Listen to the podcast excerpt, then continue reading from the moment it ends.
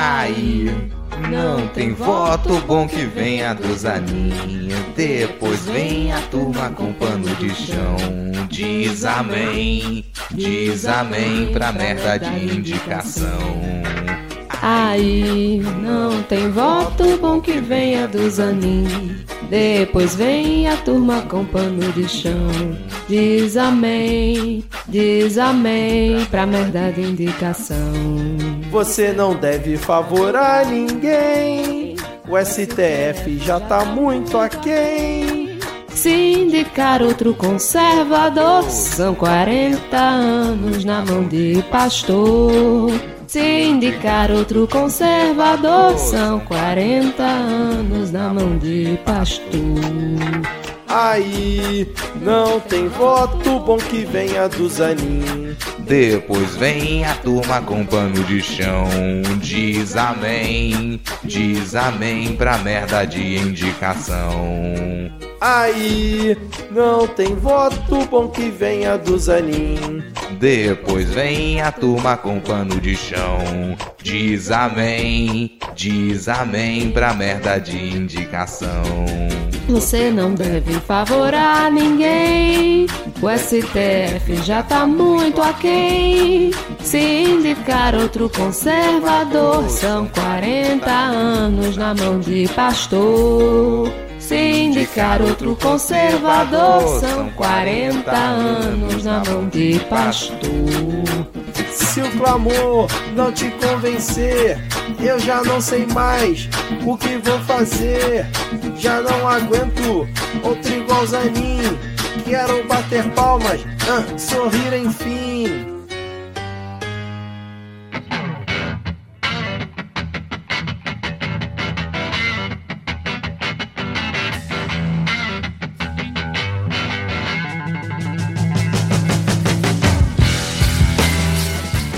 Olá, cidadão e cidadã, tudo bem? Eu sou Vitor Souza, falando diretamente do dia 24 de agosto de 2023 e está começando mais um episódio do Midcast Política, no ano em que esperamos ser o melhor da nossa jovem democracia. Aqui nós debatemos os fatos que ocorreram na última semana e que influenciaram no cenário da política nacional, com muita informação, esperança e bom humor na medida do possível. E hoje aqui comigo temos ele, que há muito tempo não gravava aqui junto comigo, Diego Esquinelo. Tudo bem, Diego? Na verdade, eu acho que hoje quem tá gravando é mais a Natasha, que é a minha versão da gata coletiva do Midcast do que eu, porque ela não me deixa ficar no microfone sem querer subir em cima de mim. Olá, ouvintes. Olá, Vitor. Olá. Fazia tempo que não nos encontrávamos. Saudade de gravar com Vossa Senhoria. Pra quem não sabe, o Vitor agora está com uma câmera nova que grava verdadeiras películas dignas da sétima arte.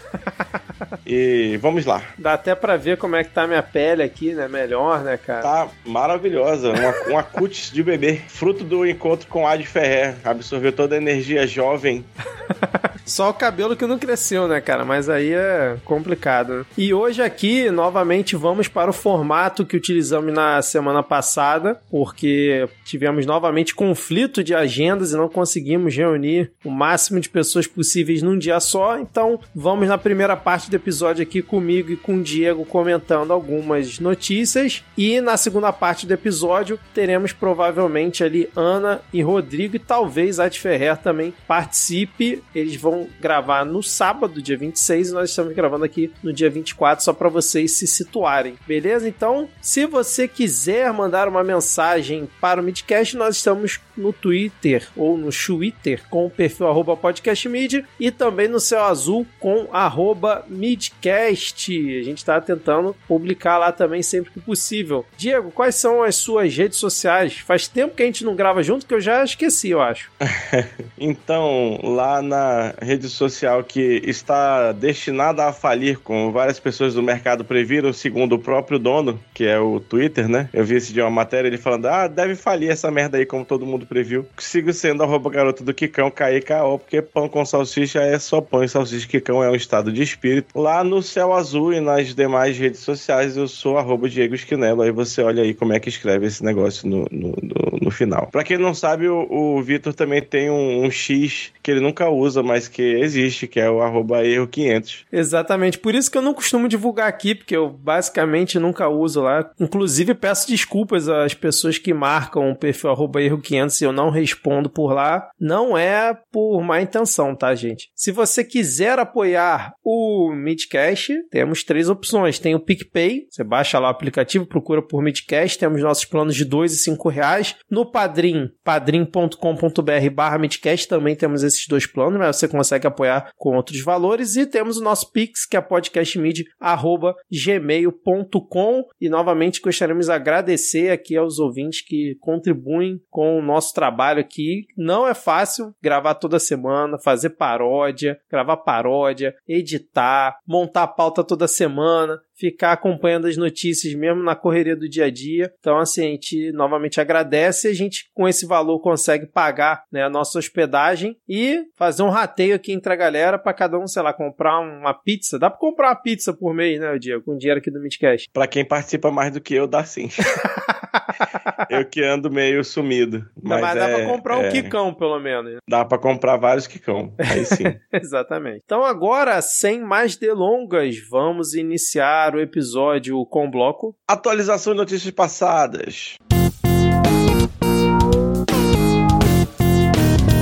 Vamos então começar a nossa atualização de notícias passadas falando dele, o hacker de Araraquara. Semana passada falamos bastante sobre ele, dessa figura ACPI, inclusive eu falei aqui por mais uma vez que não era uma pessoa confiável, né, em boa parte do que ele falou lá, mas por conta de outra situação, Walter Delgatti e mais quatro investigados na operação Spoofing, deflagrada em 2019 para investigar a invasão e interceptação de mensagens do então ministro da Justiça Sérgio Moro e outras autoridades foram condenados pelo juiz Ricardo Leite da décima vara federal criminal do DF. A pena de Delgatti é de mais de 20 anos de prisão e multa por invasão de dispositivo informático, organização criminosa, lavagem de dinheiro e interceptação de comunicações. E para quem não lembra, né, as mensagens lá é, trocadas com o Deltan, né, entre o Moro e o Deltan, foram publicadas lá na Vaza Jato. E aí cabe recurso da defesa, mas mas temos Walter Degatti, o hacker de Araraquara, condenado a 20 anos de prisão. E nessa mesma semana, Diego, o hacker de Araraquara entregou lá uns extratos bancários dizendo que comprova que a Zambelli pagou a ele pela invasão ao CNJ teria pago ali 13.500 reais, foram repassados ali por assessor da irmã da Zambelli, um outro assessor dela, e além disso surgiu uns áudios aí que o Metrópolis divulgou que comprovaria que ele realmente foi acionado para invadir o CNJ, para fabricar tudo aquilo que ele disse no depoimento da CPI. Não sei se você acompanhou isso, mas você confiaria alguma coisa sua, de propriedade sua, para Walter Delgatti, Diego? Cara, eu não confiaria sequer um quicão a Walter Delgatti Uma coisa que me, me emputece um pouco é essa galera se arrisca com as penas muito grandes por conta de pouco dinheiro, né? Aqui a Zambelli falou que ofereceu 40 mil, pagou 13.500 e aí defesa da parlamentar nega, diz que parte do dinheiro se refere a pagamento de bebidas. Meu amor, você tá bebendo o quê?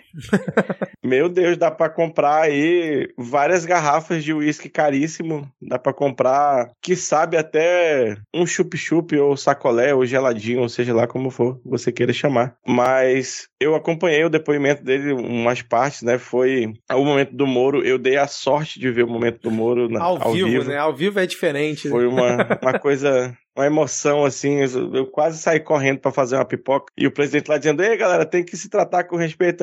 Ele não pode chamar um senador de criminoso. E quando é criminoso?" Então, o cara tomou 20 anos já, mas isso deve, deve crescer ainda, porque vai vir os crimes que ele está sendo investigado aí na, na CPMI, né? E vários deles confessos, e a questão da invasão ao CNJ.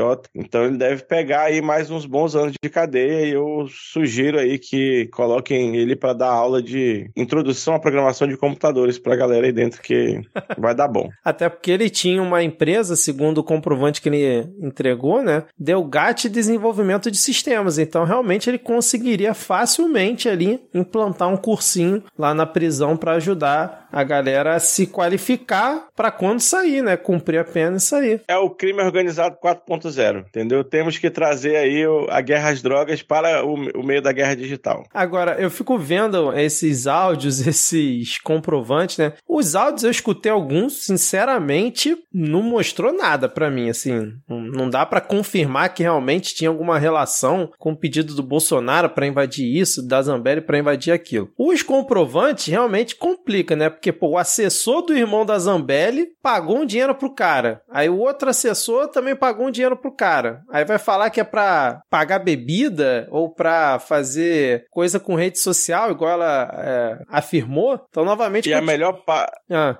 E a melhor parte falou que parte do dinheiro era pra pagar bebida. E a outra parte? É, exatamente, cara. Então, assim, eu continuo na esperança, apesar de não estar muito confiante, que ele tenha realmente alguma coisa para comprovar que a Zambelli realmente fez esse pagamento visando isso. O que, novamente, eu digo aqui, seria uma burrice enorme dessa galera. Por mais a gente está sempre surpreendendo com a burrice bolsonarista. Então, assim, um encontro ocorreu entre eles. Não duvido que a Zambelli tenha pedido para ele fazer as coisas que ele diz que ela pediu, mas vamos ver se ele finalmente comprova. Agora, eu não sei se ele agora, como condenado, se a delação dele passa a valer menos caso ele faça, porque ele já é condenado, sabe dizer? Ou indiferente? Eu acho que os, os processos correm separados, não? Ele foi condenado em um, e aí mais a negociação dele no outro, acho que é outra história. É indiferente, né? Se ele já tá. É, fonte vozes da minha cabeça, né? não sei. Nossos ouvintes juristas, por favor, respondam aí no, no, no, nas redes sociais. Obrigado. É, exatamente. Bom, vamos seguir então aqui com a nossa pauta, porque o Diego, a justiça vai sendo feita ao longo dos anos. Você quer ler pra gente aí o que aconteceu essa semana? Então, relembrando aí uma das dos fatos que marcou é, essa década louca que foi, né, 2013 a 2023, nós tivemos aí o impeachment de Dilma Rousseff, que todo mundo falou na época que era golpe. Aí, quando o Temer assumiu, na semana seguinte, o crime que ela tinha, aspas, cometido, deixou de ser crime, para quem não lembra, né? Passaram uma lei descriminalizando as pedaladas e agora, para bater o martelo de que realmente foi o golpe, caso alguém tivesse dúvida, TRF1 mantém arquivado processo contra Dilma Rousseff pelas pedaladas fiscais. A ação de improbidade também citava Guido Mantega e Luciano Coutinho. Não. Decisão da décima turma foi unânime em negar o recurso do, da promotoria. Então o caso está arquivado, significando que ela não realmente não cometeu crime nenhum, como todo mundo já sabia. É, Dilma que agora está lá no BRICS, né, e continua desfilando seus looks, participando aí da reunião que vai ser comentado um pouco aí no segundo bloco, né, desse, na segunda parte desse episódio, mas novamente, né, justiça aí sendo feita. Eu confesso que eu achei muito engraçado que eu vi um perfil não vou comentar qual é, mas falando assim, não, essa decisão só mostra que realmente a condenação da Dilma foi algo político, que a justiça só não consegue decidir, né, realmente o crime que ela cometeu, não consegue decidir a situação que estava envolvida no que ela cometeu e que ela foi tirada porque foi uma situação política e que foi impeachment e a justiça realmente não tem o que fazer, não tem relação com isso. Muito bem, isso se chama golpe, né? Só que a pessoa estava querendo justificar que o TRF1, né, rejeitou o recurso e continuou inocentando, que ele não tinha como se meter no assunto e que realmente é, os deputados tinham todo, é, como é que eu vou dizer assim, a prerrogativa, né, para julgar o que a Dilma fez e como teve impeachment, então tá tudo certo, isso não anula nada. Só que na verdade a pessoa estava referendando que todo mundo sempre disse que realmente foi um golpe político ou uma trama muito doida. Você pode escolher o termo que você quiser, mas cada dia fica mais claro que realmente isso aconteceu, né? Mas muito bem, Dilma. Como sempre, inocente. Então agora a gente vai seguir aqui com mais atualizações de notícias passadas, porque. Falando dela, a nossa paródia de maior sucesso dos últimos tempos.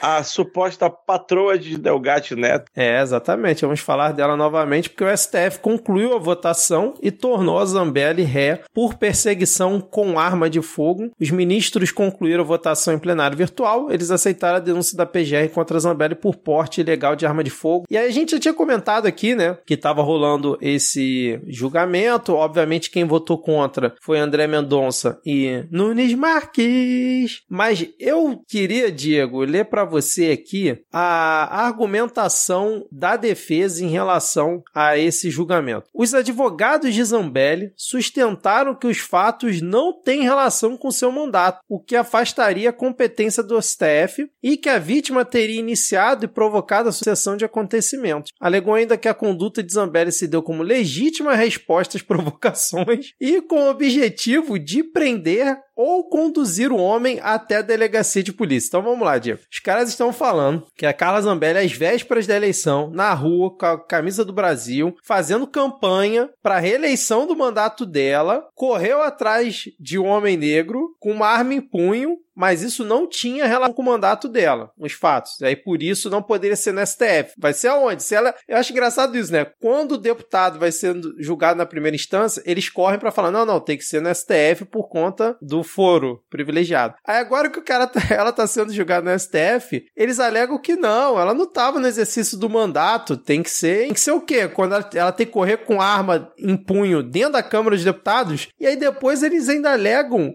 que ela foi como legítima resposta às provocações com o objetivo de prender ou conduzir. Não que o policial possa correr em punho, né, com a arma pelo meio da rua, tentando pegar alguém do jeito que ela fez. Mas dizer que isso é legítima resposta às provocações e ainda ter o objetivo de prender, se vira moda isso, ferrou, né, cara? Esse monte de galera amalucada, bolsonarista, todo mundo, porque se você faz a provocação já dá direito a pessoa fazer isso, segundo a defesa da Zambelli. É, porque só lembrando aqui, né, a PGR, a narrativa né, criada a narrativa criada aqui não é, pela PGR é o seguinte: que o brother chegou no restaurante e falou: Ah, se o Lula ganhar, tá pro bueiro. E a resposta é você tirar uma arma de fogo carregada e apontar para a pessoa com o dedo no gatilho e sair correndo dela atrás dela por várias quadras. É. E torná-la ré. E tudo que eles precisaram foi de 50 vídeos da ação dela correndo atrás de uma pessoa com a arma em punho.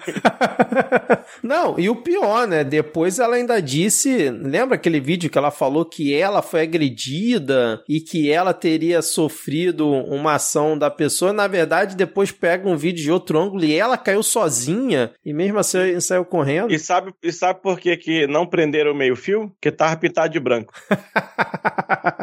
e aí a PGR considerou, né, que a parlamentar agiu fora dos limites da autorização de porte de arma para defesa pessoal, que veda sua condução ostensiva, entrada ou permanência com ela em locais públicos onde haja aglomeração de pessoas. Porque ainda teve isso, né? Além dela correr pela rua, ela ainda entrou no bar que o cara foi Sim. se esconder com a arma em punho, cara, cheio de gente em volta. Então, porra, até a PGR, essa atual PGR de Ares e Lindora, entendeu o óbvio, né? Entendeu o que todo mundo viu. Mas a defesa da Zambelli realmente, é, eu acho que é aquele tipo de defesa assim, você não tem o que fazer. Ó, não dá para fazer nada, tá, tá filmado, você ainda mentiu depois, não tem o que fazer. A gente vai tentar um negócio aqui absurdo absurdo, mas vai ser difícil. Então ela agora vira ré no processo e sabe-se lá Deus quando que isso vai ser julgado também, né? Porque tem isso, né? Parou lá no STF, só se menina Rosa resolver que tem que dar o voto dela antes da aposentadoria e agilizar o processo, porque fora isso vai ser complicado. Eu tô amando esses negócios dela querendo adiantar as coisas. Ei, gente, deixa eu votar antes de me aposentar, pelo amor de Deus.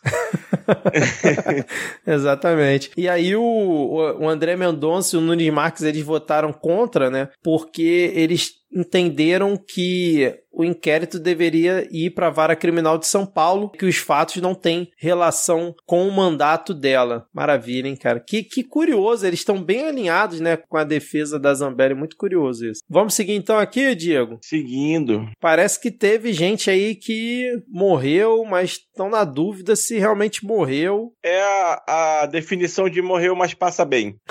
Não é mesmo? Eu, eu quero começar. Eu não, não tava sabendo desse rolê, eu dei uma lida aqui por cima da matéria. Eu quero saudar aí a, esses grupos escusos aí da Rússia por finalmente aderir a um, uma prática da, da criminalidade brasileira muito importante, que é o apelido bacana pro criminoso. Já afinal de contas, o cara é chamado Yevgeny Zin. né? Então, achei massa. Ele não deve ser perigosinho, aí tá a ironia do apelido. Curioso, né? O cara que tenta um, um golpe se insurge contra Putin, de repente morre numa queda de avião assim. Se fosse Evgeny perigosão, o destino seria, talvez fosse diferente. Desculpa aí, gente, fazer piada aí com a, a possível morte ou não morte do cara. Mas ele é aí o chefe do grupo Wagner, que eu não sei o que é. Você sabe o que é o grupo Wagner? Sei, o grupo de mercenários ali que atua em vários locais e que tá sempre vinculado ali ao governo de Vladimir Putin, inclusive utilizado lá na guerra na Ucrânia e em vários outros lugares. O curioso é que eu, tá, eu escuto muito Petit Jornal e eles falam bastante né, sobre o Prigozhin e eu sempre vi eles falando assim, não, porque o Prigozhin era o chefe, é considerado o chefe do Putin, chefe do Putin. Eu sempre achava que era o chefe assim, de manda no Putin, mas não, era o chefe no sentido de cozinhar, né, porque o Prigozhin ele tinha né, negócios nessa área e aí ele cozinhava pro Putin, para eventos grandes do Putin, então ele era considerado chefe do Putin, depois ele enveredou para essa área aí de milícia e tal, e agora... Caralho! É, era do, do comandante aí do Grupo Wagner. Ele foi ganhando muito dinheiro, né, ganhou licitação com o governo da Rússia e tal, foi ganhando muito dinheiro, e aí enveredou para essa área, e aí logo o cara que insurgiu contra Vladimir Putin morre numa queda de avião misteriosa. Mas aí que tá. A gente tá citando aqui esse assunto porque não temos a Ferré hoje. Eu não sei se a Ad vai conseguir gravar no sábado. Então a gente trouxe isso aqui porque foi um grande evento essa semana. Mas aí o Putin foi dar uma declaração sobre o tema. E aí tem até uma reportagem do G1 que bota assim: discurso de Putin confirma a morte de Yevgeny Prigozhin? Interrogação. Porque segundo eles, na tradução do, do discurso do Putin, ele né, declara condolências às famílias a, a todos que morreram, mas ele fala que o Prigozhin era um empresário talentoso, destino complicado e tal, mas em nenhum momento ele afirma que o Prigozhin morreu. Fala ainda do grupo Wagner, não deixa muito claro se as pessoas que caíram é, eram do grupo Wagner. Então, assim, ele não falou com todas as letras que o Prigozhin morreu. Aí o pessoal já fica assim, ué, o que que acontece? Será que o Prigozhin não morreu? Será que tá na Bahamas curtindo a grana? Como é que é? Ó, tem um trecho aqui. Se os funcionários da empresa Wagner estavam mesmo lá no avião e os dados preliminares indicam que sim, gostaria de dizer que essas pessoas contribuíram de forma significativa para a nossa causa comum de combate ao regime neonazista da Ucrânia. Então ele, ele tá dando vários cis aí, né? Mas, cara, que história doida. O cara começou como como chefe. Aí ele, esse cara veio ao Brasil. Porque para adotar esse nome perigosinho e aí estudou a prática do micro-ondas praticadas aqui, entendeu? Também tem Caralho. a ver. Aí com culinária e crime, eu acho que esse cara veio passar umas férias aqui pra, antes de se transformar aí de Salt Bay em Solta Bala. É, antes dele ser chefe, ele tinha outras coisas, aí foi evoluindo, né? O pessoal do Petit Jornal consegue contar bem essa história do Prigozinho, que agora parece que foi de Americanas. E nesse momento aqui que estamos gravando, surpreendendo a gente aqui, temos a chegada dela. Thaís Kisuki, tudo bem, Thaís? E aí? Não aguentei de saudades, saí da minha aula de Sebrae e vim pra cá gravar com você. Muito bem. Sabia Atenção, que o Diego tava gravando, do... né? Atenção, professores do Sebrae, abona a falta da Thaís, por favor. Não, mas eu não faltei, não. Eu tava na aula até 10 horas. Aí cheguei ah, em casa. Aí, como eu vi que vocês começaram tarde, eu fiz, ah, bora lá. Boa, Thaís. Vou chegar de penetra. Excelente, Thais. A gente já falou aqui sobre o hacker de Araraquara preso, sobre Dilma inocente nas pedaladas fiscais, Zambelli virou ré no STF. Inclusive, analisamos aqui a, a desculpa da defesa para poder dizer que é, não era para ser julgado no STF, enfim. E agora a gente comentou sobre a possível, talvez, quem sabe, morte do Perigozinho. Mas você quer fazer algum comentário aí breve sobre um desses temas ou a gente já pode seguir para o próximo tópico? Não, eu acho que é melhor a gente seguir em frente. Só é, que eu, vi teorias da conspiração de que, na verdade, o Perigozinho tinha forjado a própria morte para não ser morto, né? Que eu não duvido. É, exatamente. Eu não duvido. Seria uma história, assim, bem incrível. Aí daqui a 30 anos descobrem que ele estava escondido no Brasil com outro nome, né? a gente gente já viu isso acontecer, né, cara? Exatamente. Eu, minha, meu voto é nessa versão aí. Bom, vamos seguir então aqui falando sobre uma família muito unida. Agora a gente, a gente chegou o momento família deste podcast, que é um podcast família, né? A gente está sempre aqui defendendo a família tradicional brasileira, né? Porque a gente vai falar sobre muita, muitos contatos, uma família que está sempre ali envolvida em situações estranhas. Mas vamos começar com a Polícia Federal quebrando a senha dos celulares de Frederico Assef. A gente comentou semana passada que a PF foi lá na churrascaria para conseguir pegar os celulares do Assef e aí quebrou a senha e teve acesso aos dados dos quatro celulares. Um deles era para falar exclusivamente com o Bolsonaro. E além disso, a PF conseguiu também quebrar a senha e acessar o celular do general Lorena Cid, que a partir de hoje eu chamarei de Cid do Reflexo, para poder identificá-lo aqui quando a gente comentar. Então, quando falar do Mauro Cid, a gente fala Cidinho, e quando for falar do pai dele, Cid do Reflexo, que eu acho que fica todo mundo entendido sobre quem Didático. a gente está falando. Didática, exatamente. Então, a PF acessou os dados e agora vai buscar para ver se, quais são as relações ali com Bolsonaro, se tem alguma informação importante, mas ao mesmo tempo a Polícia Federal parece que divulgou essa semana, que não está vendo relevância mais no celular do Bolsonaro. Parece que não tem muita informação ali para seguir com a investigação usando o celular do Bolsonaro como uma prova. E nessa mesma reportagem, né, no blog da Ana Flor, disse que o material do ACEF, juntos, celular juntos, soma mais de um, um terabyte de dados. O que, que o ACEF guardava tanto no celular para ter um terabyte em quatro celulares? Tudo bem que hoje em dia os celulares têm muito muito armazenamento, mas, cara, um terabyte realmente é, é complicado, hein? E o Bozo não tendo nada comprometedor no celular, confesso que não me surpreende, porque o que ele deve trocar de celular para eliminar a prova, metaforicamente, eu não duvido, não sei vocês. Não me impressiona Jair ficar, não ter nada no celular, não só por, por ele ficar trocando de celular, provavelmente, mas essa história da família dele de ficar usando cartão dos outros, não sei o que, deve usar celular dos outros também, né? Deve estar as coisas tudo no celular dos outros. O ACF deve ser do tipo assim, que não apaga nada que chega no, no WhatsApp. Então deve ter todos os vídeos com fake news do, do, que recebe dos bolsonaristas. E a gente sabe que eles produzem muito. Então eu acho que é mais ou menos isso, a, a explicação. Será que o ACF tem GIF de gatinho no celular dele? A, mi, a minha teoria é que 512 GB desse terabyte aí, meme de tiozão que o Bolsonaro mandou pros quatro celulares, aí ficou quatro versões do mesmo vídeo no, no, nos arquivos, que o Bolsonaro sabia, nunca sei que número esse filho da puta tá usando, vou mandar pros quatro aqui. Não, porque é curioso, ao mesmo tempo que a PF descarta o celular do Bolsonaro, né, das investigações, né, de usar ali como pro inquérito, o do ACF, tinha quatro e um deles era para falar com o Bolsonaro, tem um terabyte somados, né, todos os celulares. Então não é possível que o celular que ele usava só para falar com o Bolsonaro tava vazio e os outros cheios. Eu acho muito difícil. Então, por mais que não tenha no do Bolsonaro, pode ser que a gente tenha algumas surpresas aí no do, do ACF. O advogado que o que menos faz é ser advogado, né? O cara tá sempre limpando os rastros da família, mas advogado mesmo nunca consegue ser, né? Não, e os advogados mesmo da família Bolsonaro não gostam do ACF porque ele dificulta o trabalho deles, né? Ele fica fazendo um monte de merda, tipo ficar entrando no banheiro feminino, ficar dizendo que foi lá não sei aonde comprar de volta relógio e que agora o governo estava devendo 300 mil a ele, chamando a atenção para ele. Então é, é, é complicado. Tudo é uma questão de perspectiva, Thaís, porque ao mesmo tempo que ele atrapalha os outros advogados, ele facilita para a família Bolsonaro. Entendeu? Esconde um Queiroz ali, recompra um Relox ali, ali também. É melhor assim, advogado chega no caso na intenção do advogado no momento que assume um caso. Fazer com que o seu cliente pare de cometer crimes. né, pelo menos dali para frente, que aí ele trabalha com o que já aconteceu, dá para reunir as provas e tal e montar uma estratégia. O ACF chega no caso e falou: "Não, relaxa, deixa que eu cometo os crimes daqui para frente". Entendeu? Você vai ficando aí de boa, deixa que eu vou assumindo. Porra. Exatamente, cara.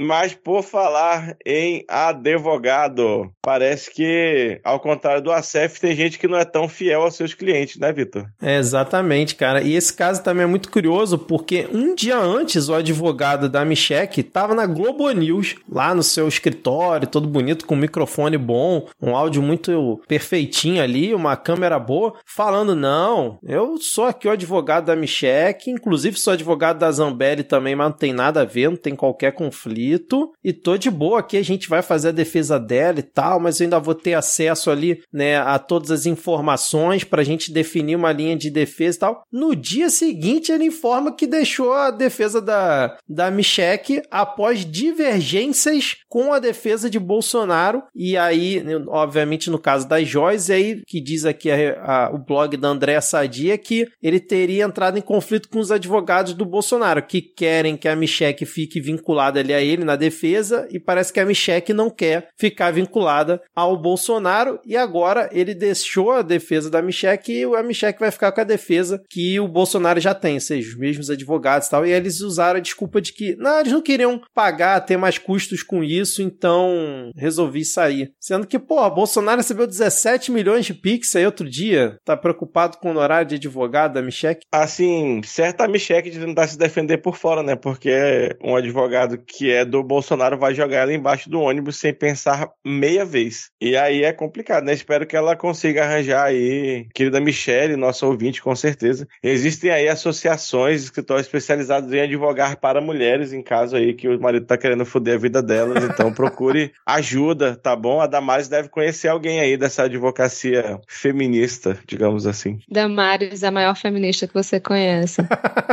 Tem uma, uma observação aqui nessa matéria, no blog, que fala né, que por é, Michelle estar elegível, essas questões podem ser prejudiciais para ela eleitoralmente, né? Então, os auxiliares defendem que ela, na verdade, se descole da defesa de Bolsonaro. Então, assim, parece que não vai dar muito bem para Michelle, porque talvez, assim, isso seja até a, a estratégia do marido dela, né? Que não quer de jeito nenhum que ela imagina. Imagina Bolsonaro, a mulher dele com cargo e ele, não, fixe, Maria, esse homem ia, ia estourar a erisipela pelo, pelo corpo dele todo. e aí eu fico muito curioso com essas linhas de defesa que eles é, divulgam, porque primeiro a gente tem o Cid, que era o ajudante de surpresas, né? Bolsonaro sabia de nada. Aí agora tem advogado da Michelle querendo, e assessor, né? Querendo que ela siga uma linha de defesa para se descolar do Bolsonaro. É, é o quê? Esposa de surpresa também? Como é que funciona? Porque todo mundo que é ligado ao Bolsonaro, ou ele diz que não, não tem nada a ver, não, não fica sabendo de nada, ou então a pessoa tenta se descolar dele. Nunca tá vinculado a ele. Impressionante isso. Qual é o limite? Porque a própria esposa tá querendo se desvincular dele. Em que momento que o Bolsonaro vai falar: não, não, esse aí tava comigo mesmo. Esse aí tava comigo e vou com ele até o final. Porque é sempre isso, cara. Nunca tá de mão dadas com ninguém. Ele, como o Diego falou, ele joga embaixo do caminhão quem for. Até a Micheque, pelo visto. É, ninguém segura a mão de ninguém. É, exatamente. Em defesa deles, eu não quereria segurar a mão de nenhum deles também. É verdade. E aí, verdade. falando em advogado, o Xandão recebeu por 10 minutos hoje o advogado do Mauro Cid em audiência no STF. O teor da conversa não foi divulgado. Ficou a semana toda o advogado dele, em toda a entrevista que dava, falando: Não, vamos encontrar com o Alexandre de Moraes, vamos encontrar com o Alexandre de Moraes. Realmente ele foi lá, porque ele queria demonstrar uma, é, como é que ele disse? Colaboração participativa, alguma coisa assim. Mas ele disse: não significa que a gente vai fazer delação, isso não está nos planos. Eu não sei se isso é de praxe, o, os ministros do STF, acho que sim, né? Receber os advogados das causas, as partes é, envolvidas, mas que é curioso ele ter se encontrado aí com o Xandão no meio dessa turbulência toda, eu acho, né? Mas se for de praxe também não tem tanta diferença do que a gente já tá vendo, né? Eu acho que o diferente é só a publicidade da, do caso, né? Normalmente, é, eu acho que é normal o, o advogado marcar encontro com o juiz e, e para discutir coisas do caso, tal, pedir acesso ao documento, não sei o quê. Nesse caso, é, ser publicizado é bom. Eu acho que é bom ser publicizado porque mostra, é, dá uma maior transparência ao processo para ninguém ficar, para não ficar aqueles conchavos, ah, boatos que o advogado do, do, do fulano se encontrou com mais. Acho que isso seria pior, assim. Então vai fazer, faz tudo direitinho, no, no claro como tem que ser e, e foda. E principalmente se o caso tem a ver com Alexandre de Moraes, né? Que até grampear ele aí já teve aí essas conversas, então quanto mais ele deixar tudo publicizado e, e explícito, melhor, mais seguro para ele. Mas aqui na Agência Brasil tem falando sim que no STF é de praxe os ministros receberem os advogados das causas e as partes envolvidas para tratar dos processos. Ah, então beleza. Agora, eu não sei se o Xandão fez isso, mas se eu fosse ele, eu teria redobrado a segurança nesse encontro e não teria sido dentro do meu gabinete, numa outra salinha, alguma coisa aleatória, porque metaforicamente essa família gosta de um grampo, nessa né? família de galera ligada a ele. Então, para tentar grampear o Xandão, fazer alguma coisa ali, não,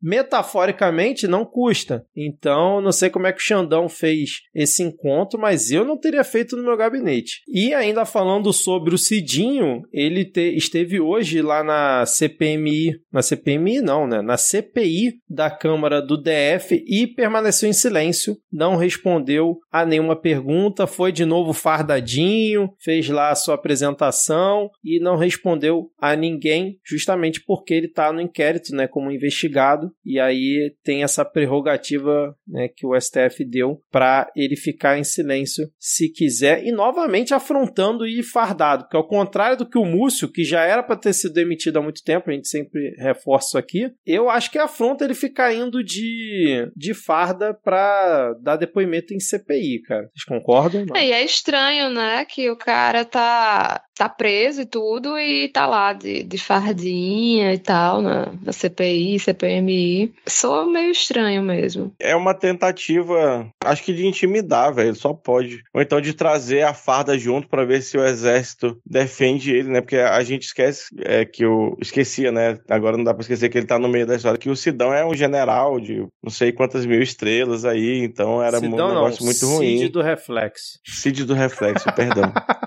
O Cid do Reflexo, entusiasta da fotografia de produtos da, da Shopee e do, do Mercado Livre. O exército tinha que proibir essa, essa merda, velho. Mas quanto mais ele sujar a imagem do exército também para mim melhor, então foda-se. Isso é verdade. Que fica sempre na mente das pessoas. E olha lá o exército lá, ó, depondo sobre um caso golpista, um caso de, de venda de Rolex e de joias, seja lá o que mais for, né? Aqui no fim da matéria é, tem dizendo que, que quando consultado se há uma norma ou regra sobre o uso da farda nessas situações, o exército falou em nota que os militares que estiverem na ativa e forem convocados para prestar depoimento devido ao exercício das funções, compareçam devidamente uniformizados perante comissões parlamentares de investigação e do Poder Judiciário. Inclusive, uma coisa que foi dita hoje na CPMI pelo outro ajudante de ordens foi que ele não estava usando farda porque ele não estava na ativa e que o Cidinho usava porque ele era um militar da ativa ainda. Hum. Então, mas o meu ponto é o seguinte: o Cidinho está preso. Que função que ele está cumprindo na ativa? Qual é a função que ele tá cumprindo do cargo dele como é. militar? O cara tá preso, pô. Eu realmente não consigo entender. É, e nós já descobrimos nesse caso, então, que faz parte do, exercício, do efetivo exercício dos militares do Exército Brasileiro é, vender moamba. Também, né? É verdade. Não fui eu que disse Exército não me processe, foram vocês que disseram. É.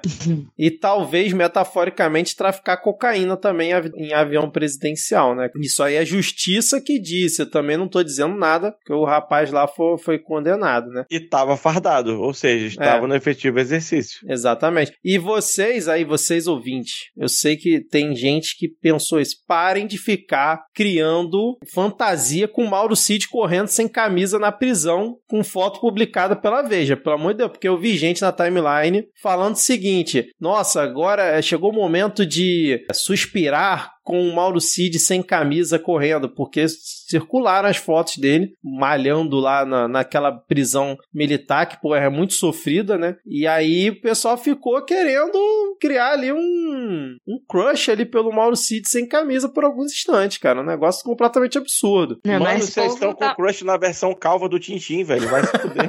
Não, essa galera tá mais necessitada do que eu, criando aí crush no Mauro Cid, minha gente. Pelo amor de Deus. É, exatamente. Como é que alguém olha para aquela criatura e, e fala, uau.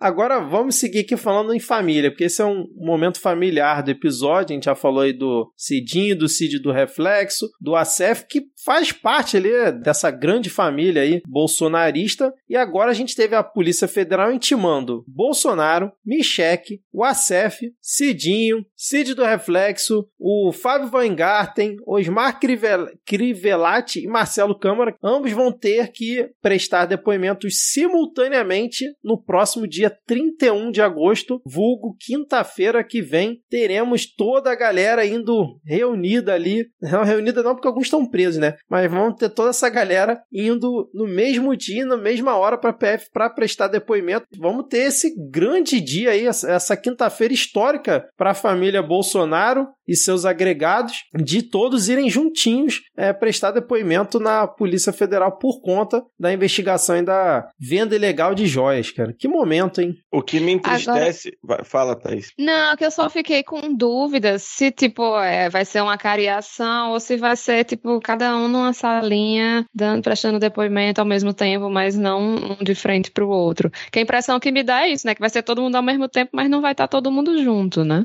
É, eu, eu fiquei com essa é impressão essa também. Mesmo. É só pra não dar tempo de combinar a história. É, exatamente. Vai ter que chegar lá com o jogral ensaiado já. É, e sendo que, em teoria, alguns deles estão presos, então fica mais difícil de você talvez combinar a história, né? Mas o que mais me entristece desse depoimento é que ele vai acontecer a portas fechadas e não no palco da Sônia Abrão.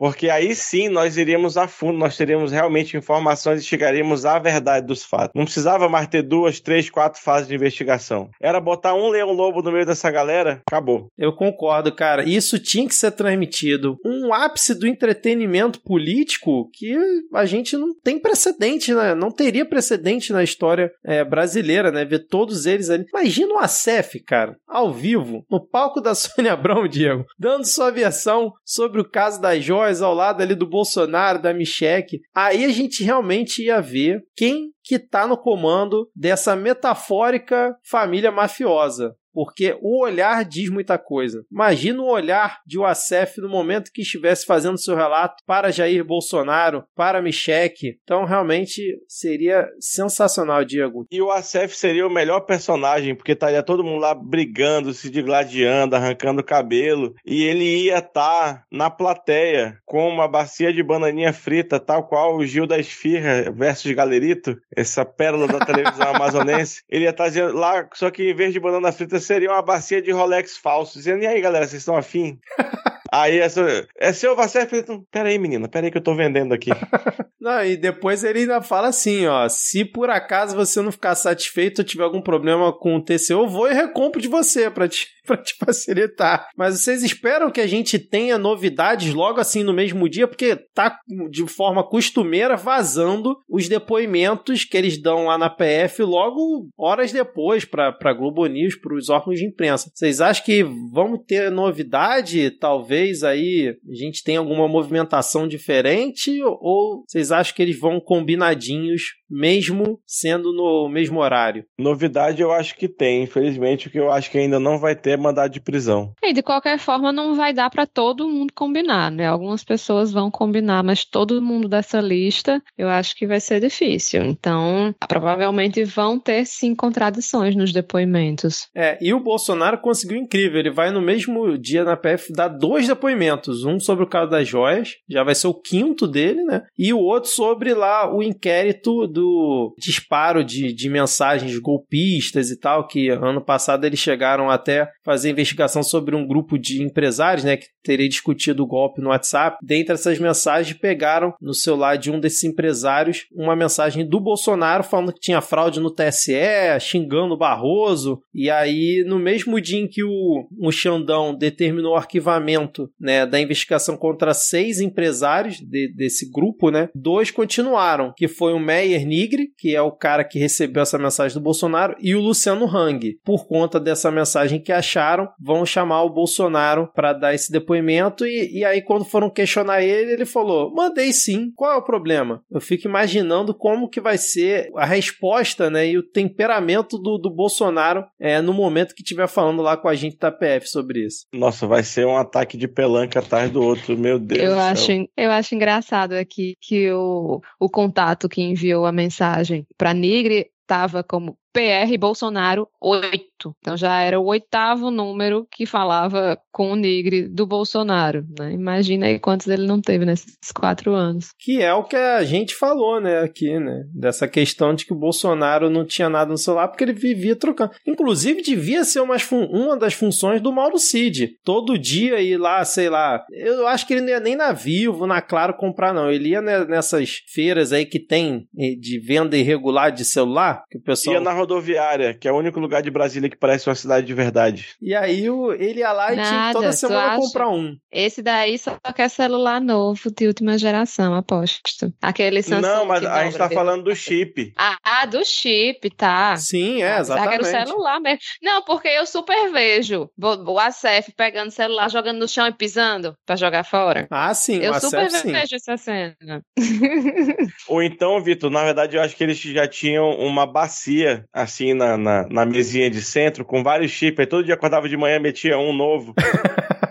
E vai, vai, PR aqui. O cara era ajudante de ordens e de chip, né, cara? para poder ficar trocando toda hora pro Bolsonaro. Realmente, Thaís, muito boa essa observação. PR Bolsonaro 8. Maravilhoso. Agora, esse é um que eu acho que não vai dar nada, essa investigação aí, sinceramente. É. Aquela coisa assim que é, é mais pra dar uma pressão nos caras do que, acho que, para chegar em alguma conclusão, né? Não, e, e é como, tipo, tem, a gente tem observado desde a questão das vacinas, né, que pode ser essa questão de que eles estão investigando coisas que podem não dar em nada, mas buscando encontrar informações que podem se desenrolar e levar a outras investigações mais efetivas. Exatamente, pode ser mesmo, Thaís. E aí isso faz um link com o nosso próximo tópico, porque tivemos o programa Bom Dia PF batendo na porta de Jair Renan Bolsonaro, o 04 Transão, teve ali um mandato de busca e apreensão contra ele hoje por conta de um esquema que, segundo é o que diz a investigação, não são palavras minhas, deixando muito claro aqui que ele está suspeito de estelionato, falsificação de documentos, sonegação fiscal e lavagem de dinheiro, e ele seria parte aí desse grupo que está praticando. E isso foi uma ação da Polícia Civil do Distrito Federal. É bom que eles não podem nem falar que ah, perseguição do governo federal, não, foi da Polícia Civil do DF. E aí qual é a ideia? O 04 Transão e o sócio dele, Maciel Carvalho, seriam os donos dessa tal empresa que está cometendo esses crimes, só que elas, na verdade, estão no nome de dois laranjas que é o Marcos Aurélio, e o Eduardo Alves dos Santos, que seria o testa de ferro do esquema, que inclusive está foragido. Né? Tinha mandado de prisão contra ele hoje e está foragido. E aí foram em dois endereços do, do 04, pegaram computador, celular e tal. E aí, justamente esses celulares que pegaram, a Polícia Federal acha que pode ter justamente uma ligação com o caso da Jorge, possa ser utilizado isso né, de alguma forma, já que o 04 já havia sido citado que ele de vez em quando ia lá e pegava umas coisas para ele e levava, né? Tinha que pedir autorização para o pai para pegar alguns dos itens que o pai ganhava para levar, sei lá para onde. Então, estão achando que pode ter algum tipo de ligação. E eu achei engraçado que de manhã, né, falaram, não, foi da Polícia Civil do Distrito Federal e logo em seguida veio a notícia de que a PF já tinha entrado em contato com a Polícia Civil do DF, falando, ó, se precisar de ajuda, tamo junto, ó. Tamo junto aqui, a gente tem as informações para compartilhar ficar com vocês se precisar. Mas assim, que família, né, cara? Todo mundo tá envolvido com algum esquema. Impressionante. A próxima é a Laurinha. Laur... Na Laurinha, eu continuo firme e forte na FIC, que Laurinha vai ser a líder da revolução. Então, Laurinha, comece a ver aí os crimes que a sua família comete contra o povo brasileiro, entendeu? Vai ficando aí indignada com o passar do tempo. Confio em você, Laurinha. Mas o, o 04 ele já estava enrolado aí há um tempo, né? Agora que o cerco deu uma fechada, mas teve aquele caso lá que ele ganhou carro, Sim. Ganhou festa, ganhou camarote, ganhou a porra toda, agendou reunião e tal, né? Então a lista de crimes só cresce. Eu acho que a, a meta da, da família oscilação política é o seguinte: tá aqui o, o Código de Processo Penal. Vamos gabaritar. É, não, e, e a, aquela coisa que a gente já falou, que a Ana Raíssa, inclusive, bate muito na tecla, que é uma família que gosta daqueles esqueminhas, né? Aquela coisa pequena. Porque tu vê, ele é sócio de um cara que a empresa dos dois né, utilizaria laranjas para fazer esse todos esses esquemas de estelionato, falsificação de documentos, negação fiscal, lavagem de dinheiro, mas nada muito sofisticado de, de grandes eventos, assim, era coisa pequena mesmo, só para ter ali ganho e praticar crime. E aí, segundo a polícia, né, o grupo estava usando a falsa identidade de Antônio Amâncio Alves Mano da Rari para abrir conta bancária e representar pessoas jurídicas usadas como laranja e praticar todos esses crimes que a polícia está dizendo que eles praticaram. Então, assim, é coisa miúda, é para poder realmente é, levar vantagem em alguma coisa. E o Diego lembrou desse negócio do carro, inclusive era por conta também de ligação com esse tal sócio dele, que já foi preso esse ano, inclusive. E era o sócio aí do, do 04. Então, eles estão sempre ligados a essa galera que é presa, que está envolvida em esquema. Que família é essa, família Bolsonaro? E aí o, o Flavinho Desmaio foi comentar sobre a operação e aí falou que o irmão é uma pessoa que não tem onde cair morto e está sendo investigado por lavagem de dinheiro. Não não faz muito sentido isso. Como assim, quando não tem de quem morto, o cara morava numa mansão de 2 milhões, 3 milhões com a mãe em Brasília, como é que não tem de cair morto? Isso é shade. Não, e ele tem logo é dois é interesses pra cair morto, né? É competição. ele, fala, ele nunca fez nenhuma franquia da Copenhague, entendeu? ele não tem uma quem... mansão de 6 milhões, pô. Uma, uma, uma mansão de 2 não é um lugar pra se cair morto. Mas é, só rapidinho, eu quero fazer, Mas... perguntar a você, Flavio de onde é que você tava com com 18 anos. O moleque começou agora, pô.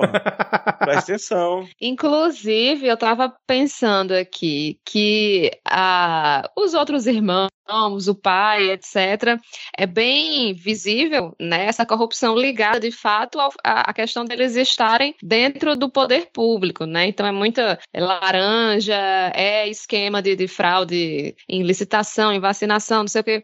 E o Jair Renan, esse esquema dele ele é esquema de bandido mesmo, assim, não é nem aquela coisa assim, desvio de dinheiro público, corrupção. Não, é tipo realmente assim, pilantra, né, metaforicamente pilantra mantra, bandido, safado, ladrão, é surpreendente até para os padrões da família Bolsonaro. Ou seja, tra traduzindo o, o, Jair Renan, como é jovem, é ANCAP. Então ele acha que é menos Estado, tem que roubar pela via privada, entendeu? Tem que ser aí o crime é, não estatal. É o primeiro da família, né, que está sendo investigado por crime fora do Estado, é verdade, Diego. e aí eles usavam dados de contadores sem o consentimento deles, inserindo declarações falsas para mascarar movimentações financeiras suspeitas entre eles, e aí também há a possibilidade deles terem enviado quantias de dinheiro para o exterior, que também é outra prática, pelo visto, recorrente dessa família, né, cara? O Jair foi ensinando ali para todos, é, todos esses. E aí o amigo do Jair Renan, que foi preso na operação policial, tinha 10 CPFs. O cara tinha 10 CPFs, o sócio dele, cara. Sensacional. Vamos seguir então aqui, depois de mais essa operação. E agora continuamos falando sobre essa família muito unida e também muito oriçada, porque a Polícia Federal parece que vai pedir o bloqueio dos 17 milhões de Pix que Bolsonaro recebeu aí recentemente e aí parece que vai cair no colo do Xandão aceitar ou não esse bloqueio. E aí o que deve estar tá de correria em Brasília, em tudo que é caixa eletrônico para sair sacando esse dinheiro. Vou te falar, hein, cara. E para quem tava aí reclamando que o 04 não tem onde cair morto, o Vitor tinha dito aí que o Bolsonaro tava bem, tava com 17 milhões, parece que não. Olha aí, né? Já tinha já tinha comentado, acho que em semanas anteriores que a PF, o COAF, né, já tinha detectado indícios de irregularidade aí nesse monte de, de Pix, né? Parece que tem indício de uso aí de CPF falso, de conta, conta fria e tal, e, e é, tudo indica que é lavagem de dinheiro, porque a gente sabe que o bolsonarista de verdade não está gastando seu dinheiro com Pix para o Bolsonaro, ele está comprando pneu para cantar o hino nacional, entendeu? Ele está comprando camisa da seleção é, só para poder falar mal da seleção feminina, ele está aí é, investindo na economia do país. Jus comprando calendário mostrando o bucho furado de Bolsonaro. É, exatamente. E aí eu fico... Cara, eu tinha esquecido da existência mas é, mas loja. Eu, eu acho que tem um problema. Tem um problema porque eu acho que desses 17 milhões ele gastou aí quase 90 em dente, né? Vai ter que devolver? É, exatamente, quase 90 mil. Que era, inclusive, aqui o, o nosso último tópico. A gente, vamos encerrar com, com essa chave de ouro aí. Mas o que eu tava agora pensando enquanto vocês falavam é que será que metaforicamente um desses 10 CPFs do sócio do Jair Renan fez diversos Pix pro Bolsonaro? E metaforicamente esse sócio do Jair Renan, que é suspeito de lavagem de dinheiro, fez esse caminho até o Bolsonaro? Já pensou, cara, se metaforicamente tudo isso aconteceu? Eu acho que é metaforicamente possível. Essa família é muito unida, né? O, o Bolsonaro conseguiu e emprego aí levantar. até pra ex-cunhada, rapaz. Imagina se não ia ter um, uma ajuda do filho. Exatamente. É, e eles vão levantar CPF por CPF todos os doadores, né? Vai ser um, um trabalho danado, mas olha aí que legal as facilidades que o PIX tem nos oferecido, né? Obrigada, Bolsonaro, por ter criado o Pix. Mas seguindo aqui a nossa pauta para os nossos últimos dois tópicos, ainda falando em golpista, a gente teve o Xandão autorizando a PGR a negociar acordos para mais de mil réus pelos atos golpistas do 8 de janeiro. Cara, já passou de mil a quantidade de réus do que o STF né, definiu por conta do, do 8 de janeiro. E aí esse tipo de acordo permite que o réu não vá a julgamento, além de não ser punido por é, eventuais crimes. E aí o que é defendido pelo Conselho Federal da OAB. Esse acordo, por exemplo, teria que o investigado confessar o crime, o investigado teria que ser réu primário e não pode haver elementos que indiquem ser um criminoso habitual. E aí, ao fechar o acordo, o investigado deveria prestar serviço à comunidade ou pagar multa. E aí, segundo o Procurador-Geral da República, Carlos Frederico Santos, a medida poderia ser aplicada, por exemplo, para os 1.156 réus que foram detidos em frente ao quartel-general de Brasília no dia seguinte, lá, a 8 de janeiro. E agora a PGR vai ter essa possibilidade de é, negociar isso para todas essas pessoas. Cara, é muita gente, na moral. Quando eu vejo esses números, assim, é muita gente, é muito golpista safado que tava lá, que realmente alguns foram buchas, mas a maioria queria realmente que tivesse um golpe de Estado, pô. Vai se fuder todo mundo. Não, e, e é importante, eu acho, negociar, porque daqui que julgasse tudo isso, né, e com recurso, com isso, com aquilo, como a galera, a maioria aí, a média de idade está em, em 60 e brau, daqui a pouco está prescrevendo. Então, acho que é, provavelmente o, os advogados vão, quem tem, né, quem pode pagar advogados, vai, vão tentar não fazer o acordo, mas fazer o acordo é tentar fazer é importante para para punir mesmo a maior parte dessa galera, dessa galera transloucada. É, é aquela coisa, né? Eu queria que ficasse todo mundo preso. Queria. Porém, pensando assim, de forma lógica, faz sentido mesmo. Porque, como você falou, é muita gente para julgar. Daqui que termine de julgar todo mundo. Fora o gasto que vai ser esse povo todo indo na cadeia, ter que, que pagar comida para todo mundo, não sei o que. Vai ficar super lotado. Então, assim, faz sentido. E, além disso, querendo ou não, para o discurso né, dos bolsonaristas de que eles estão sendo presos injustamente, não sei o que, blá blá blá, acaba enfraquecendo um pouco, né? Essa coisa do acordo. Faz sentido, sim, que, que seja feito isso, apesar de não ser o que os nossos corações desejam. Exatamente. Mas, ô Vitor, hum. para os nossos ouvintes que acham que a gente só fala de política, nós vamos provar agora que nós somos somos um podcast de assuntos variados. Multifacetado, né? Multifacetado. Caralho. Vamos provar que nós somos um podcast multifacetado, porque vamos falar aqui de beleza, estética e procedimentos, porque o Biruliro, como a Thaís já adiantou ali mais cedo, fez uma harmonização facial com dentes de 3 mil reais e foi recalchutando aí a lataria no martelinho de ouro até inteirar 84 mil reais em procedimento de, de harmonização facial. E aí eu me valho aqui do, das sábias palavras de Tiago Abravanel no Big Brother Brasil, quando Eliezer lhe explicava né, que gastou aí 13 mil reais de, de negocinho lá da, da harmonização, porque cada ml era mil reais. Ao que Tiago Abravanel disse para Eliezer, e agora eu digo para Bolsonaro: gastou 84 mil reais e ficou assim. É porque assim, cara, não teve diferença nenhuma, continua a mesma porcaria e gastou 84 mil reais, cara. Ficou só com um sorriso ainda mais coringa, né? Aquele sorriso assim, esticadão, né? Com os é. dentes aparecendo. Então, é, e essa única imagem que tem na matéria, ela é muito, muito doida, porque parece que ele só abriu mais o sorriso, aí apareceu Exato. mais dente.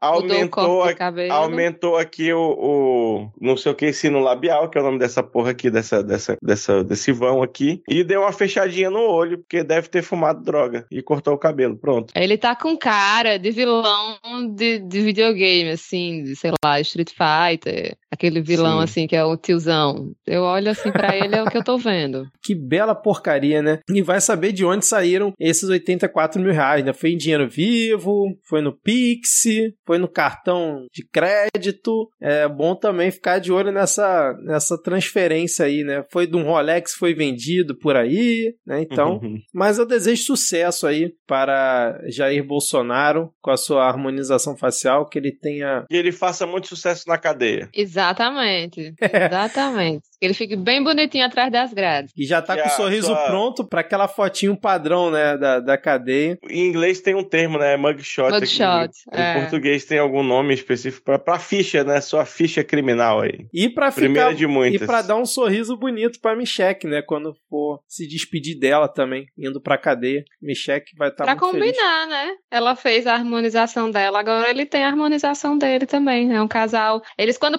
eu acho que eles foram assim num coach aí disseram: olha, vocês têm que ficar mais harmônicos. Aí eles entenderam desse jeito. Estão harmonizados para ir pra cadeia agora, né? Prontinhos ali juntinhos. É. Então fechamos aqui essa maratona de fatos que ocorreram essa semana, mas não acabou, gente. Agora vamos ter a segunda parte do episódio com não sei quem. A gente realmente ainda não sabe, a gente tá gravando aqui não sabe. E agora, então, é, vamos nos despedir momentaneamente, Diego e Thaís, porque voltamos no final do episódio com o momento cartinhas da Xuxa, mas agora fiquem então com a segunda parte do nosso episódio com vários temas e só tema ó fácil de comentar, ótimo para xingar, especialmente eu deixei para essa galera aí que vem na sequência. O bom desse esquema de gravação é que a gente pega as partes mais mais tranquila e deixa eu tiro porrada e bomba ali, como por exemplo, né, vou dar até spoiler aqui que Ana Rodrigues e vão ter que explicar por que que Lula é, indicou Zanin que até agora não votou um voto certo. Então sigam aí com o episódio, daqui a pouco a gente volta. Gravando a segunda parte do, do Midcast, vocês já ouviram aí, gente? Ouviram sobre a morte do Perigozinho? Vocês ouviram sobre os, as dezenas de celulares do Frederico Assef, as quebras ali, o que que tá de informação nesses celulares, muita coisa vai aparecer ainda. Felizmente eu agradeço aqui, vou agradecer você que a gente não vai precisar comentar a harmonização facial do Bolsonaro, já foi comentado. Então a gente vai para algumas notícias agora que talvez façam um pouco mais de sentido, né? Eu tô aqui com a Ferrer. Ad Ferrer, quanto tempo que a gente não grava junto, né, Ad? Fala, galera. Faz tempo mesmo, mas tô tentando aí estar tá sempre para gravar. Saudade de vocês. Vamos matar isso. A gente já matou a saudade um pouco antes aqui, gente, mas não tá na gravação. Infelizmente, vocês não vão ouvir as fofocas que a gente comentou. A gente fofocou bastante. E se tem fofoca, não poderia faltar a presença de Ana Raíssa. Olha a moral que eu tenho, né? Mas a fofoca é o que edifica o relacionamento entre os membros do Midcast. É o que nos une. Sabe que tem aquela teoria teoria a sério na sociologia, né, de que a fofoca foi fundamental para o desenvolvimento da, das comunidades. E da linguagem humana. Que, é, aí, na medida que as pessoas trocavam informações entre uma, uma aldeia e outra, né, entre um grupo e outro mais separado, a gente cresceu como sociedade. Então, ser contra a fofoca é ser contra o desenvolvimento humano, é ser contra a cultura, né? E as relações internacionais. Não, exatamente. Isso. Você é contra a imprensa? Porque a imprensa nada mais é do que uma fofoca institucionalizada. Você, se você é contra a imprensa, você é antidemocrático. O Xandão tá te olhando. É uma fofoca com averigua averiguação. É Ou não, nem fofoca tanto, né? com fato. Ou não, né? Fantástico. Ou não. Opa, né? É, mas vamos aqui a alguns fatos, assim, algumas coisas que aconteceram essa semana. A gente vai comentar depois, mais pra frente, a gente vai falar sobre o tópico que é o tópico dessa semana, que é aí o desastre Zanin no STF. Mas antes da gente falar sobre o desastre Zanin, vamos falar um pouco sobre algumas aprovações e autorizações que tiveram essa semana, porque tá rolando, né, desde o começo do ano, as discussões, as mudanças, inserções retiradas no texto do arcabouço fiscal. Tinha passado pela Câmara depois de muito debate, foi para o Senado, o Senado fez algumas mudanças também, e essa semana o texto do arcabouço fiscal voltou para a Câmara, já que o Senado tinha feito alterações, né? E finalmente ele foi aprovado. Então, nessa aprovação que a gente tem do texto atual do arcabouço fiscal, o Fundeb ficou de fora, também o Fundo de Investimento no Distrito Federal também ficou de fora do, do arcabouço fiscal, mas também um outro ponto que o governo tinha colocado, que era para poder pensar o orçamento a partir de uma previsão anual da inflação, da previsão da inflação, isso aí não entrou, não entrou. A Câmara também decidiu cortar, dizendo que isso o governo poderia pensar na LDO, colocar diretamente ali, ou anualmente pensar né, nessa margem da inflação, que seria mais ou menos 40 bilhões de reais que o governo teria à mão. Mas no fim das contas, o arcabouço fiscal foi aprovado. Vocês acompanharam essa aprovação? Acho que tá ok agora. ok não vai estar, tá, né? Retirar, eu não gosto dessa coisa de você ficar pensando que o governo tem que, tem que funcionar como uma empresa, né? E tanto o teto de gastos quanto o arcabouço fiscal, que vem nessa lógica do governo ser pensado como uma empresa. É, eu também não, não gosto. E, para horror dos meus amigos economistas, eu passei a, a, semana toda falando assim: vocês inventaram isso, nada disso faz sentido, vamos imprimir dinheiro na hora do almoço. Então, veja vocês que almoçar comigo é muito interessante. É, e, e, eles não tiveram um contraponto, então eu parto do pressuposto que eu estou certa. É, desculpa, gente, mas é, vocês já sofrem comigo no almoço. E porque essa lógica por exemplo, um, dos pontos é que, para substituir o teto de gastos, que né, traria um, um arroxo muito mais terrível, agora você tem um, um, teto um pouco maior, né? Sei lá, de 70% do, dos gastos, e você tem um piso de gastos também que o, que o governo tem, né? De, que não é gasto, né? Que seria investimento. Assim, né? É o Haddad. Aquela voz rouca e aquela pele morena, ela agrada a todos, mas acho que para aí, tá para ir muito longe. Então, você tem essa lógica que é uma lógica completamente neoliberal e que as pessoas acham que é muito amadurecido você não pensar economicamente no governo como uma casa, né? Porque quando surgiu o quando começou a se discutir ou quando começou aquele choque que foi o teto de gastos do governo Temer, quem era a favor usava aqueles argumentos de ah, ou mesmo quem era contra. Poxa, mas se o seu filho precisa de escola, você vai deixar de dar escola para o menino para pagar, sei lá, a meia dele e tal. Não, não é. A, a, lógica não é a mesma lógica que você usa em casa. E aí, os comentadores de economia, né? Os jornalistas de economia, as pessoas que estão.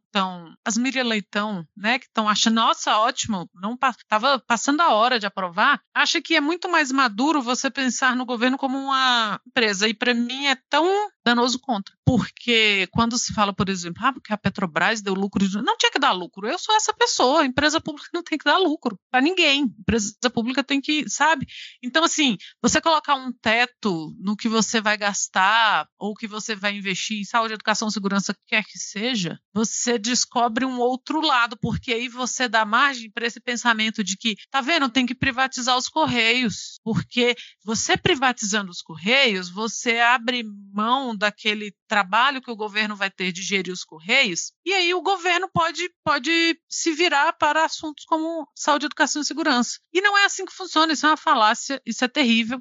Esse teto de gastos, assim, ah, que bom que o Fundeb não entrou, outras coisas não entraram. É que menos mal, não é bom. Ele não é um avanço. E ele não é um avanço porque em 2016 alguém inventou a maluquice do taxa de gasto. Não, é, tudo, é tudo tirado da cartola, é tudo para agradar grandes empresários, para agradar lobista, para agradar. Então, assim, a gente finge que, ó, que é uma coisa meio a lógica do, dos governos Lula. Tá bom, a gente vai ceder nisso aqui, mas, porra, comida para pobre a gente tem que dar, tá? Então eu vou voltar ao Bolsa Família. Mas isso não é desenvolvimento, isso não é amadurecer, sabe, economicamente o país ou, ou, ou, a gestão do país. Porque é o tipo de coisa que, numa canetada, isso pode sumir de novo, que foi o que aconteceu com o teste de gasto lá atrás. Numa canetada, você teve um retrocesso terrível que foi construído durante os governos Lula e Dilma, que na canetada acabou. Então agora ficou essa. E aí é quando o Lira, né, falando do chato já aqui, começa falando do chato. Ah, porque o Haddad sabe conversar com a gente, quem não sabe é o presidente. Porque o Haddad teve que fazer essas né? Eu sou do grupo que, assim, é menos mal, é menos mal, é o que eu queria, nem perto do que Então, assim, vamos ver, né, o que vem aí. Não adianta, eu acho que não adianta porra nenhuma, sinceramente, sinceramente. Porque quando quer furar, eles furam, quando quer gastar, eles gastam. Então, assim, é um grande circo. No governo de direita. No governo, no é, governo de esquerda, não, não necessariamente. É, então, a gente tem que seguir as regrinhas que alguém inventou, mas os outros não precisam. Que dia que o Bolsonaro deixou de fazer alguma coisa por causa de teto de gasto, sabe? Então, tá naquela, né? Ah, tem que ter resultado primário, tem que ter não sei o que, tem que bater meta, né? Tipo, é, é, um grande supermercado. Então eu acho tudo muito problemas inventados que a gente tem que resolver, porque um governo minimamente progressista tem que seguir regras bizarras para o mercado, o lira, os investidores, os encherem menos o saco. Porque no fim, só para dar uma, uma arrematada no que a Ana falou, porque no fim é sempre o mesmo tipo de pessoa que sofre nessas pequenas concessões. E aquilo, né? Cadê a, a regra lá para a gente conter aumentos esdrúxulos de rendimento no, na cúpula do judiciário? Não tem, nessa hora não tem. Cadê a regra para a gente conter, reduzir os gastos com as benesses para militares? Nessa hora não tem. Então isso tudo a gente deixa de fora. A gente sempre deixa de fora o investimento nas Forças Armadas, a gente sempre deixa de fora lá, né, o, os salários gigantescos e os acréscimos que você coloca para a cúpula do judiciário. Isso aí sempre fica de fora. O corte vai sempre vir em saúde educação, que é um pouco do que a Ana Raíssa estava comentando. Mas foi aprovado, vamos ver se as articulações do governo vão conseguir ser eficientes o suficiente para poder, na hora que precisar furar esse arcabouço fiscal, a gente furar, ou escapar, né? Escapar do arcabouço fiscal, porque furar agora também não faz nem mais sentido a, a, analogia. Mas é, junto com a aprovação do arcabouço fiscal, a gente tem novas regras aí para o salário mínimo e imposto de renda que eu vou falar honestamente para vocês, eu, não, eu li, eu reli, eu treli e eu continuei sem entender. Eu continuei sem entender por quê. Bom, antes dessa mudança, a gente tinha ali a isenção do imposto de renda até 1.903 reais. E agora, supostamente, o texto diz que quem ganha até R$ 2.640 reais estaria isento. Só que isso, na soma de, dos dois salários mínimos, vai dar 2.112 reais. Então, supostamente, o governo vai bancar ali um desconto de 520 reais para fechar essa conta e quem ganhar até 2.640 reais continuar isento.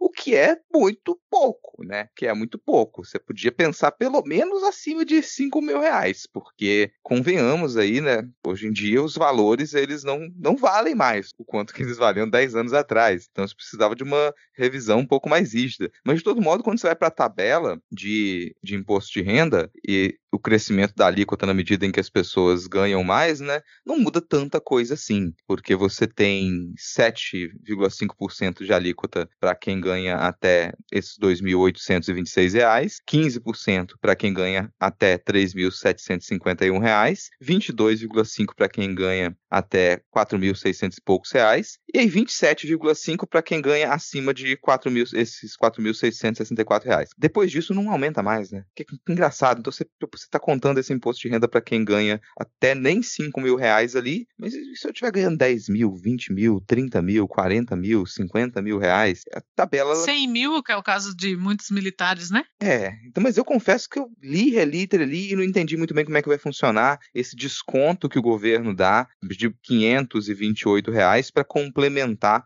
essa faixa de dois salários mínimos. Não, gente, eu não sou economista, então eu também não sei se algum economista quiser jogar aí no, pra gente no Twitter. A gente vai ficar muito feliz para compreender um pouquinho melhor. O que é importante destacar, assim, que eu acho que falta, porque vocês sempre falam muito bem e vocês sempre contemplam muito bem as questões. O Lula, ele prometeu até o final desse mandato que ele iria isentar até 5 mil reais. Eu entendo que é muito complicado isso realmente acontecer, muita facilidade como a gente pensa, mas eu acho que quatro anos é muito tempo pra gente isentar o IR dessa galera, assim. Não tá sendo fácil, senhor presidente. Por mais que o senhor já tenha diminuído aí, já tenha auxiliado bastante a economia brasileira, ainda tão, não tá sendo fácil. E tem uma fonte aí muito interessante de pagamento de imposto que não tá pagando, né? Talvez a gente possa começar a pensar, já que tem gente que veio com a assinatura desses projetos aí voltado a essa galera e já, tá, está, já está esquecendo, né, que esteve ali assinando a lei de liberdade religiosa ao seu lado, acho que eles podem lembrar um pouquinho do imposto de renda. O que, que você acha? Hum, taxar as igrejas? Acho uma delícia. Eu gosto muito desse tópico de taxar igrejas, meu sangue chega a ferver aqui agora. O que é, sabe? Se você tem templos que a pedra veio da puta que pariu e navios para ser construído, você tem dinheiro para pagar imposto, sabe? Se o seu templo é tão grande que, é, sei lá, você não consegue olhar para cima, tem que pagar imposto. Se os seus pastores são milionários, você tem que pagar imposto. Se a sua igreja, o seu templo, não sei o que, é, tem posses, você tem que pagar imposto. Então, assim, a gente está mirando eu entendo como a Ad falou, sabe? O Lula chegar e, não, vamos jogar para 5 mil aí a isenção, ia ser uma delícia. Ia ser aquele caso de que as pessoas iam chiar seis meses e depois não ia chiar mais, sinceramente, não ia. Só que o Lula fica cheio de dedo, né? Porque é realmente, eu, eu imagino que a pressão interna, inclusive, é muito grande. É, mas é o que tem que ser feito. Não, não tem. É, a gente está muito precarizado, sabe? É, essas reformas, reformas que a CLT sofreu ao longo dos anos, ela elas deixaram todo mundo muito empreendedor, né? Todo mundo muito empresário. E isso é um problema, porque a gente tem aqueles dados de que no Brasil se fecha 99% das empresas, né, das CNPJs abertas fecham em um ano. Não é porque as pessoas não sabem gerir o seu negócio, é porque a pessoa estava quebrando um galho. Ela, tá, ela abriu um meio ali para ser motorista aplicativo, para fazer unha, para vender doce, para sabe? Para fazer revisão de texto, né, colegas, para fazer texto, para, sabe, para traduzir. Então, às vezes é, é uma coisa que ela não é empreendedora, ela não é empresária, ela precisa pagar aluguel, que é o caso de todos nós, né? Então, você tratar essa pessoa como se ela fosse empresária e você não tratar igrejas como se igrejas fossem empresas, que é o que são, moralmente é terrível, economicamente é um horror e é, inverter essa lógica e ajudar em muita coisa. Mas, né, acho que a, a gente tem que continuar pressionando por aí. Também acho que muda assim, né? Para quem tinha que pagar imposto de renda e ganhava dois mil e pouquinho e agora não tem, melhora muita coisa, mas não é o ideal. Todo o restante é meio nebuloso, como a gente está aqui falando, assim, tipo, meu Deus, todos muito tapados, lendo muito, entendendo nada, porque é meio nebuloso, sabe? Todas essas regras. O que o Rodrigo falou que depois não muda acima dos 27, é porque se você ganha 5 mil e você ganha 50 mil, você vai pagar 27%, o que vai ficar, né, proporcionalmente menor quanto mais você ganha, então também isso não mudou tanto e tem que ser revisto. Torço muito para que o Lula consiga até o final do, do mandato cumprir essa promessa, é, mas eu torço muito para que essa pressão para que igrejas paguem impostos ela aumente, né? Porque está ficando cada vez mais. Não se falava muito disso antes, sabe? Quando eu ainda frequentava lugares religiosos e eu ousei tocar neste assunto, agora vocês sabem por que. Pô, você vai falar um negócio assim, centro espírita, é uma desgraça, assim. Eles acham absurdo. Um absurdo. Imaginem a igreja evangélica. E quando eu e uma, um grupo de colegas chegamos a falar, não, gente, mas a gente tinha, tinha que pagar. E eles ficaram me olhando pra gente assim, meu, caramba, que inimigos, que obsidiado. Mas tem, tem que pagar, sabe? Ah, mas é porque aqui, é, não, não importa, não, é empresa, é empresa. Já não paga água, já não paga luz em muitos lugares, pelo menos aqui no DF tem um monte dessas que não paga água e luz, porque tem uma isenção, vai pagar imposto. E aí, mas eu recebo 3 mil por mês, aí eu tenho que pagar. Então essas coisas têm que ser emendadas, sabe? Eu acho que a gente tem muito medo medo dessa, das reformas que precisam ser feitas de fato. Porque as falácias que sustentam essas reformas, elas são muito fortes. A falácia do, ah, o brasileiro paga muito imposto. E aí fica todo mundo meio, porra, imposto é roubo, né? Aí, sei lá, você vai na Suécia e fala, nossa, mas o sueco ele paga 70 milhões por cento de imposto, mas lá saúde e educação são gratuitos. Aí você fica, ah, é? Poxa, né? É, é o mesmo argumento, olha, aqui na Inglaterra não pode jogar lixo no chão. Tá, no Brasil também não, filha da puta, você tá fazendo. Então, é, essas falácias que sustentam, sabe? Ah, o brasileiro paga muito imposto. Tem muito servidor público, não tinha que ter tanto servidor público, e é mentira. Ah, o, o servidor público ganha muito dinheiro e é mentira. Então, essas falácias, sabe? Ah, o MST invade terras e toma terras dos pobres fazendeiros. Todas essas falácias, que são falácias facilmente desfeitas, elas, por algum motivo, elas são muito fortes e muito repetidas, então elas impedem que, o, que haja esse debate de que não, a faixa para isenção de imposto de renda tem que ser muito maior. E na época que o Lula começou a tocar nesse assunto, é, algumas pessoas mais progressistas ficaram meio com medo. Eu ouvi pessoas falando assim, porra, mas não tinha que. Porra, pelo amor de Deus, tem que falar assim. É aquela discussão que a gente já teve. Se eu vou deixar de discutir essas coisas, até que ponto eu sou esquerda? Então tem, torcendo muito para que avance para chegar nos 5 mil que o Lula prometeu, para né, desangustiar muitos de nós aí. Mas acho, acho complicado, acho que essas discussões elas são muito feitas em âmbito privado, assim, é, muito uma coisa. Ah, tá, olha aqui os pontos, ó, fulano até tal não vai pagar, mas aí você não sabe todo, todo o restante, o que está ali por trás. Então acho que é uma discussão que a gente tem que amadurecer também, né? A gente tem falado muito disso, dessas discussões que o brasileiro precisa amadurecer para que a gente caminhe. Eu acho que essas, essa é uma delas, né? E, e, e passando pela importância do pagamento, porque a gente sabe que quem sonega não é quem recebe salário, né? Conheço ninguém que receba salário que sonega consegue. Então. É uma coisa que complica essas discussões. E sim, a gente tem que discutir, né? A gente tem que sempre discutir. Daqui a 100 anos o pessoal vai estar lá, não, não pode falar nisso, não, que você vai eleger o Bolsonaro de novo. A gente tem que discutir. E, e o que complica muitas vezes é que para discutir algumas dessas coisas, a gente precisa falar de cenários muito complexos, a gente precisa analisar muitos elementos. Então, se vai falar de pagar impostos, você, a gente tem que falar do, como funciona a percepção da maior parte da população sobre o investimento público. Porque a maior parte da população anda na rua e talvez não perceba o investimento público. Em alguns locais, não percebe porque está sendo mal feito. E aí já é uma outra questão. Peraí, mas então você vai falar de imposto, você está pagando imposto e de alguma maneira a população não vai se sentir errada. E ela não está errada em perceber, pô, estou pagando e o dinheiro não está voltando, o imposto não está voltando. Então a gente tem que discutir gestão pública, muito mais complexo com relação a isso também. O valor do nosso dinheiro, quanto que vale o nosso dinheiro, e o nosso dinheiro não vale sozinho no mercado interno. Então aí daqui a pouco a gente está começando a discutir, peraí, qual a importância dos juros do Banco Central para a gente poder ter real investimento no Brasil e o nosso dinheiro valer o quanto ele deveria valer.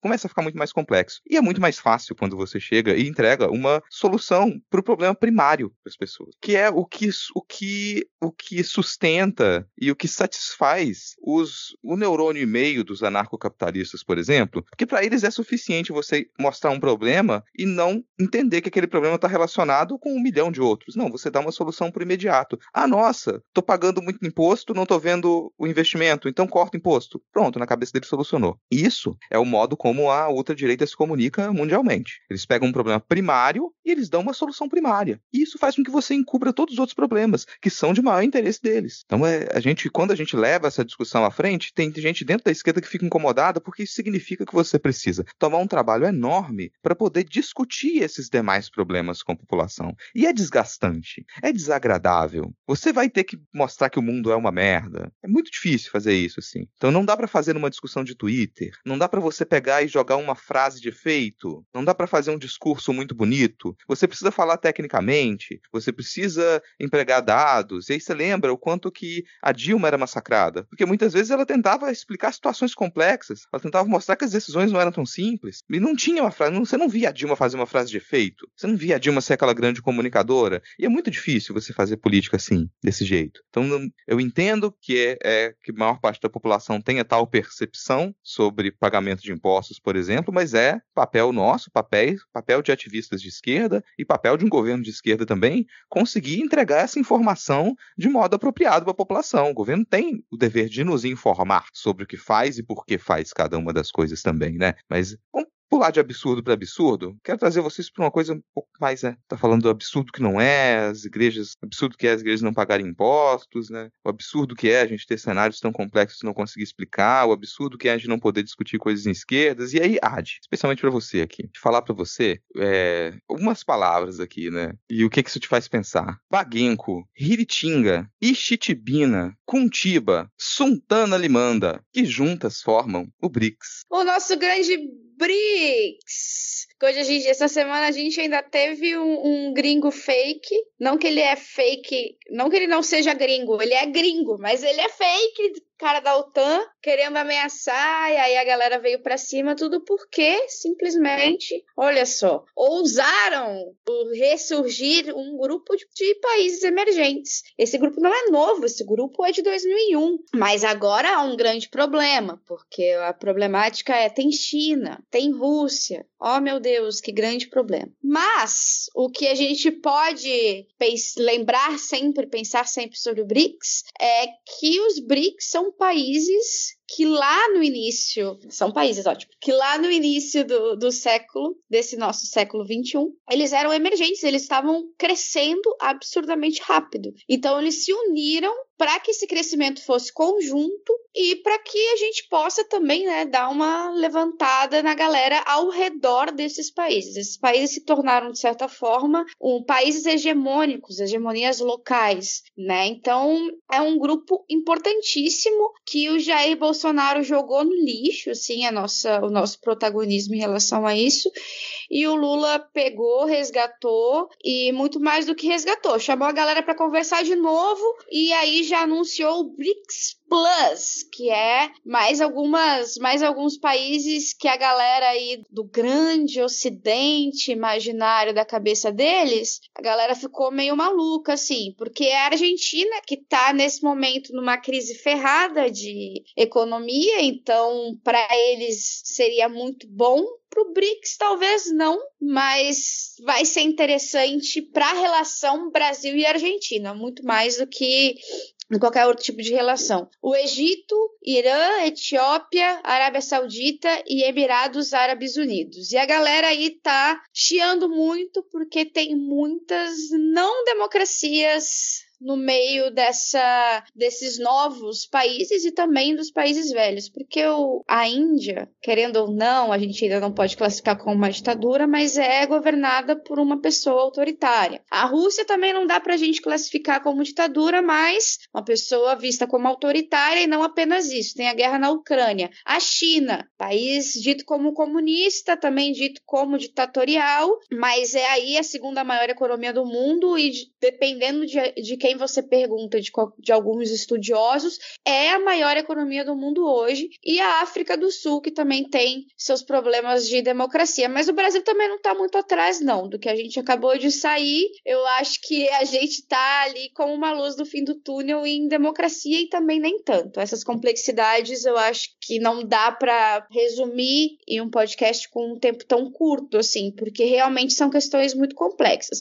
Mas a gente vê aí a primeira reunião dos BRICS com Lula de volta, primeira reunião em muito tempo, e também a adesão desses países que são polêmicos, assim como mamilos. E acho que eu resumi bem, é isso aí? Resumiu bem, resumiu bem. Esse, o Gringo Louco que você comentou, e esses nomes que eu falei aqui agora, gente, depois vocês procurem aí, tem um mapa divertidíssimo que ele foi compartilhado. É um mapa que eu não sei de onde que a pessoa tirou, mas perfeccional ali, inventando um monte de cidades com nomes esdrúxulos na América Latina. E um abraço e, pro é, pessoal de Cuntiba. Cuntiba, pessoal de Cuntiba aí, gente. Elas são, tem nomes muito divertidos nesse mapa, assim acho que a intenção do cara não era ser zoado, né? Mas os nomes são tão absurdos. O cara inventou que, que era da OTAN, ele achou que ele ia ser zoado. Tipo, tinha, tinha tudo pra ser zoado. É porque ah, tem gringo que é inocente, né? É gringo, já resume muita coisa, né? Ah, é mas assim, gringo. complementando o comentário de Ad, gente, desculpa informar para vocês, mas o mundo é uma merda. Isso é uma informação que, ao você começar a pensar em relações internacionais, ela é primordial. O mundo é uma merda. Se você tá pensando em se relacionar só com países que têm plena plena democracia, que respeitam todos os direitos humanos, não vai se relacionar nem com o teu próprio país, sabe? Tem contradições que a gente enfrenta em todo tipo de relação internacional. Então, sim, o Brasil ele faz comércio com países do mundo inteiro. E muitos deles são problemáticos politicamente. Muitos deles desrespeitam os direitos humanos. A gente desrespeita os direitos humanos. Sabe? Qualquer país, qualquer grande economia que você pensar, ela vai enfrentar esses problemas. Vai enfrentar. Então, também de início, você tem que pensar que você respeita a soberania de outros países. Você não vai tentar pagar de Estados Unidos e, ah, nossa, vou bateu na minha cabeça que agora que tal lugar desrespeito não é democracia. Vou invadir. Vou invadir. Mas a Arábia Saudita eu vou, vou priorizar aqui, porque, né, é um outro tipo de relação. Então, sim, tem contradições nas relações internacionais. E elas são discutidas, elas são enfrentadas. Mas a gente, a gente não para o mundo até que isso seja resolvido, porque senão a gente nunca ia sair do lugar também. E, e não se esqueçam que o Brasil, ele exerce um, um, tipo de hegemonia na América Latina e que não é nada demais você falar que o Brasil ele é um país imperialista na América Latina. Ele exerce uma influência de peso aqui também, né? Então a gente tem que lidar com os nossos problemas antes também de sair apontando o dedo para todo lugar e falar, não, não vou ter comércio, não vou travar relação com o país. A gente se ferra nessa história. Então a gente tem que lidar com o mundo como ele é. A gente tem que lidar com o mundo como ele é. E nesse sentido, a gente conseguir formar um bloco de países que eles tenham relações mais harmônicas, mais interessantes entre si e consigam fugir de uma ordem mundial que ela já está capenga há muito tempo, é interessante. Isso me parece muito interessante. Como que o BRICS vai funcionar nesse novo cenário é algo para a gente analisar pontualmente. A gente vê quais vão ser os acordos que vão ser travados, como vão ser as próximas reuniões, qual vai ser o peso desses países de maior economia, como é o caso da China e da Índia, e mandam, que no fim das contas você tem uma maior economia, manda. E talvez esse seja o maior receio quando se forma um bloco como o BRICS, e agora vem nesse com mais, mais nomes, é que a Índia é o peso pesado, a China é o peso pesado. A China é o peso pesado, ela vai demandar regras. E como que vai ficar a relação do Brasil com a União Europeia, com os Estados Unidos, estando num bloco que ele é guiado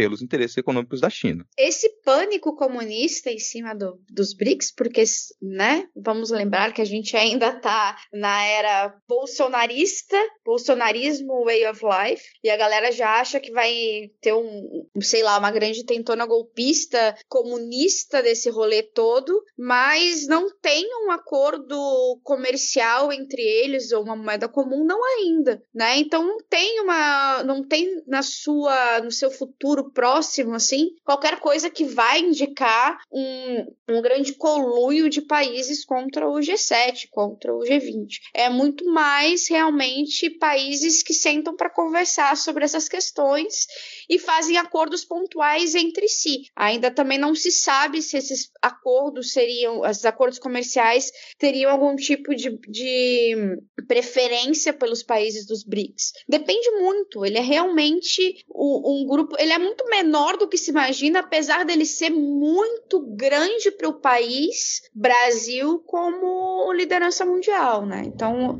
o BRICS é de se ficar de olho, mas não de se temer de que vai ser a nova ursal da, das ideias, assim, por favor. E sei lá, você tem países, vamos pensar no caso da, da Argentina, que é um país com a eterna crise, tá em eterna crise econômica, principalmente. Então, está com uma situação muito precária, mas que é fundamental para o Brasil. Então, a gente cuidar da economia de um país que ele tem uma relação fundamental com o Brasil é necessário. A gente não pode simplesmente abrir mão, opa, começou a ferrar o negócio lá, vamos cortar as portas aqui esquecer que existe a Argentina. Faz muito sentido nas relações internacionais para o Brasil cuidar das relações que a gente já tem com algumas economias que elas se fragilizaram, do que a gente tentar simplesmente fazer como que era a lógica do governo Bolsonaro. Era uma lógica sem sentido, né? Você simplesmente, opa, não, vamos ideologicamente cortar algumas relações aqui, priorizar outras e torcer para dar certo. E aí você se torna subserviente. Qual é a postura que as relações internacionais no Brasil vão vão ter, e é o que demonstra que tem a partir desse novo governo Lula. Deixar de ser subserviente, voltar a ser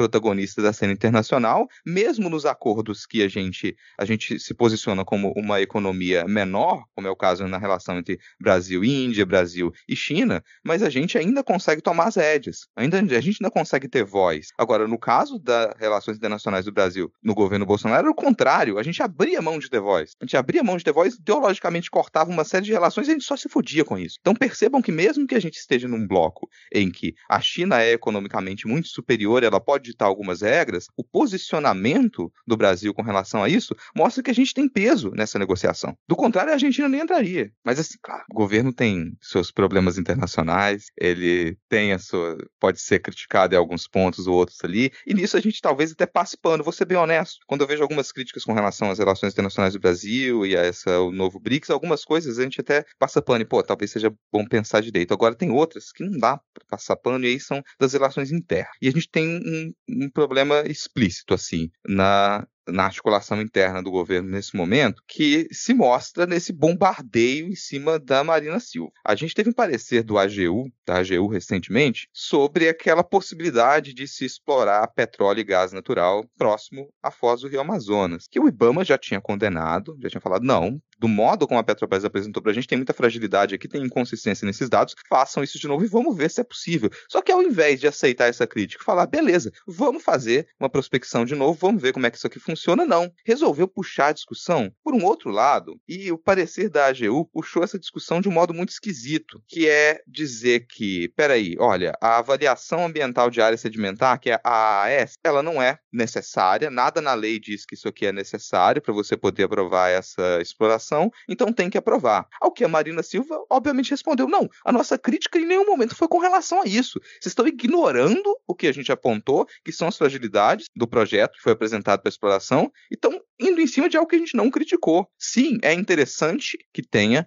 uma avaliação ambiental de área sedimentar, é interessante, mas não é por isso que essa proposta foi recusada pelo IBAMA. Foi recusada porque tem fragilidades na proposta da Petrobras e que não foram sanadas ainda. Então agora essa, esse parecer da AGU ainda coloca mais peso na possibilidade de que o Lula entre nessa história a favor da Petrobras e vamos saber qual vai ser a postura da Marina Silva nessa história, porque seria de novo ela vir assumir o Ministério do Meio Ambiente e ser chutada ou ser obrigada a se retirar, porque ela não é, não é ouvida. Não escuta o que a Marina Silva diz, não escuta o que os especialistas dizem, não aceita um parecer do IBAMA, que é o órgão que pode ou não liberar. Não é a AGU que libera exploração de campo de petróleo, é o IBAMA. E o IBAMA já falou que não. Não, até que se refaça esse estudo e que se sane essas fragilidades que tem que a Petrobras não apresentou até agora. E vocês acham que Marina Silva vai? Qual vai ser a postura do Lula com relação a isso? Se ele vai entrar nessa briga para poder defender a Petrobras ou se não, se a Marina Silva vai ter mais segurança de ficar no cargo e até que enfim o IBAMA vai ser valorizado na sua competência, naquilo que ele sabe fazer e tem feito. Cara, eu vou dar muito a minha opinião, mas assim, ela é a minha opinião, não é o meu desejo antes que, que venham falar, porque o meu desejo era que realmente uh, fosse o contrário. Eu acredito que a posição do Lula já está bem marcada em relação a isso. Ele já falou diversas vezes que é a relação econômica com o local, né? Então, botando aí a relação econômica acima dessa promessa, né, de, de cuidar muito mais do meio ambiente e realmente levar em consideração esses órgãos que são extremamente importantíssimos e órgãos que resistiram durante aí muito tempo, pelo menos desde o golpe contra o Dilma Rousseff, né? Então, são pessoas que realmente uh, não há como se duvidar de sua ideonidade dentro do seu trabalho, né? Então, eu fico meio assim, mas eu acredito que a posição do Lula, ela já está dada e acredito que cabe agora a ao governo federal como um todo diminuir a fritura com a Marina Silva. Tanto é que você não vê mais essas notícias do, do embate da galera do Petrobras contra a galera do Ministério do Meio Ambiente de uma forma tão massiva como se via antes. Ela tá bem às escondidas, são notinhas na imprensa.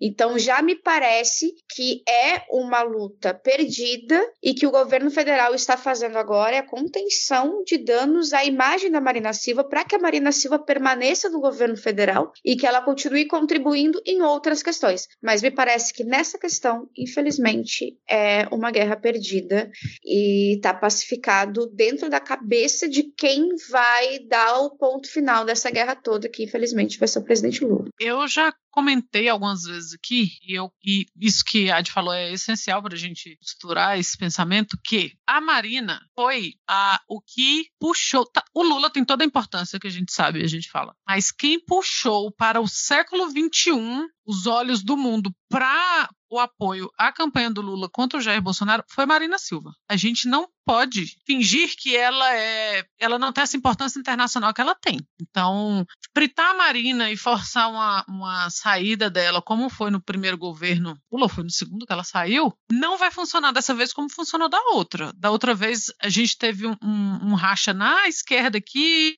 o pessoal que ficou contra, o pessoal que ficou a favor, a Marina saiu muito magoada, depois o PT acabou com a, com a candidatura da Marina a presidência. Marina passou por cima de tudo isso porque o ideal dela, né, mais do que político, é, é a luta ambiental dela da vida toda. Mas não dá para fazer isso com ela de novo. Primeiro, como pessoa, porque, né, haja paciência. O, o, Lula tem que blindar, sabe? Do jeito que, que ele tem reforçado o apoio dele à, à ministra da Saúde. É, mas a gente sabe que, que são os ministérios que vão ser atacados sempre. São esses ministérios. O Ministério do, da Saúde, o do Meio Ambiente agora, o Ministério do, do Silvio de Almeida, dos Direitos Humanos. Então, são pontos que a gente acha que são menos interessantes para os figurões da política, mas não é. O Lula ele precisa reforçar essas indicações, que é o que a Adi falou, né, para evitar essa fritura ali, mas que vai acontecer esses embates, né? Eles querem que de certa forma ele, ele, eles não desgastem a figura da Marina Silva, porque ia ficar muito feio para o governo passar por cima da Marina Silva, ia ficar feio internacionalmente,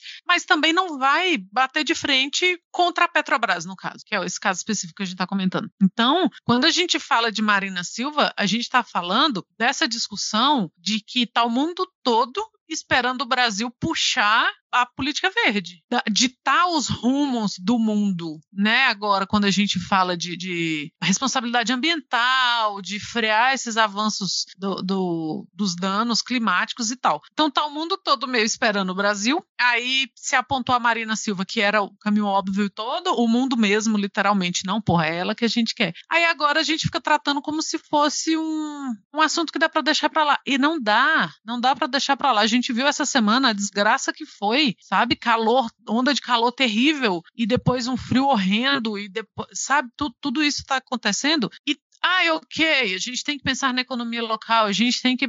Mas algumas coisas não dá, sabe? Você vai falar. É, é o tipo de notícia que, se você é minimamente sensibilizado para as causas ambientais, chega e te dói o ouvido você ouvir falar, ah, exploração de petróleo e gás natural na Amazônia. Você sabe que você fica meio, porra, não? Mas eu concordo com a Ad, que é que está pacificado isso. Espero que esse essa blindagem que o Lula tem que fazer da figura da Marina e do papel da Marina enquanto ministra ele, aconteça, porque, não, sabe, não, não é o tipo de discussão que não dá para sair, mas, sabe, pela tangente, deixar para lá, tal. O mínimo que o governo Lula fez foi dar o mínimo de apoio para que Ibama e outros voltassem a trabalhar. A gente já viu a diferença que fez, né? Que foram anos macabros para esses órgãos no, no, governo do Jair Bolsonaro. Então, não, não dá para deixar para lá, não dá para deixar a figura da Marina se afundar, não dá para não apoiar, mas não sei como que o Lula vai equilibrar, né, já que ele é o campeão mundial em conciliação, como que ele vai conciliar esses dois interesses? Mas é uma pena, eu espero que não não se intensifique esses ataques à Marina e ao seu ministério, porque não, não tem esse tempo.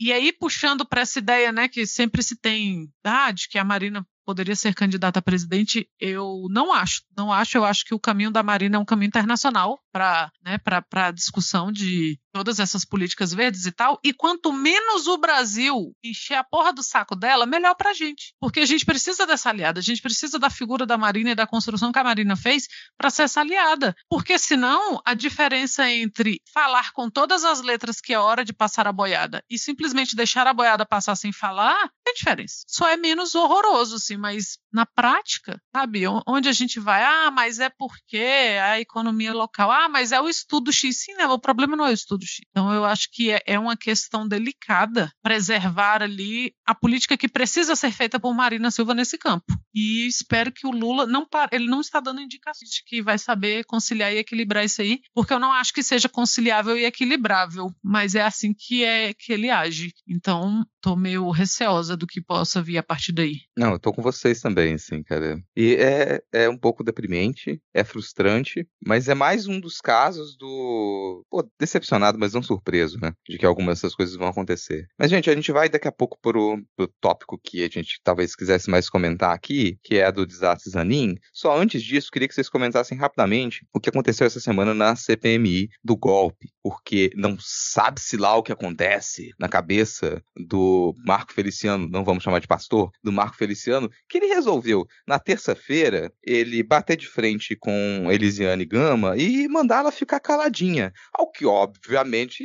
né, a senadora ela rebateu com a mesma força, subiu para cima dele e depois ele veio pedir desculpas lá. A imprensa não estava presente, isso foi a portas fechadas, mas dizem que deu para ouvir gritos do lado de fora e tudo mais. Só que depois que ele pediu desculpas, ele foi para as redes sociais contar a versão dele de como tinha sido que irritou Elisiane Gaba com toda razão, né? Isso já foi na terça-feira.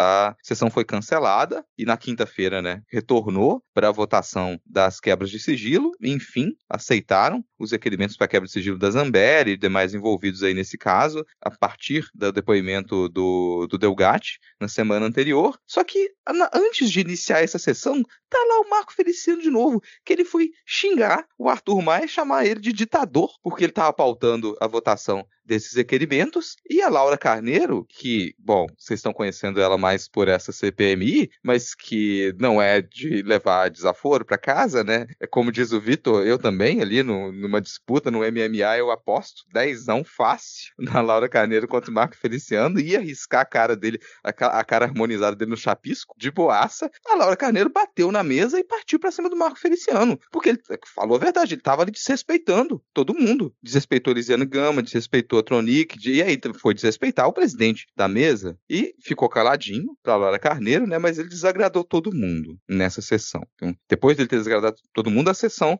continuou, que foi o depoimento do sargento Luiz Marco dos Reis, que era um dos ajudantes de ordens lá do ex-presidente Jair Bolsonaro, estava subordinado ao Mauro Cid, e que o, cara ele foi no 8 de janeiro. Ele estava lá trocando mensagem, incentivando. Então ele está preso, já faz aí mais de 100 dias também, e ele foi e resolveu falar. O que às vezes, assim, pra gente é bom que o cara fale, é óbvio, né? Mas gera situações muito constrangedoras, porque o sujeito ele resolveu inventar uma série de mentiras, tentar criar uma ficção de horários na cabeça dele, para dizer que por algum motivo ele decidiu sair de casa e falar: opa, tá acontecendo uma coisa lá, né? Na esplanada. Vamos lá, vamos lá. Saiu de casa com a esposa dele, vamos lá dar uma olhada. E dizendo que não participou de nada. Quando chegou lá, já estava a Força Nacional já tinha é, pacificado a situação, o que não bate com os horários dele também. Sem contar que ele estava com umas movimentações financeiras um pouco estranhas na conta dele.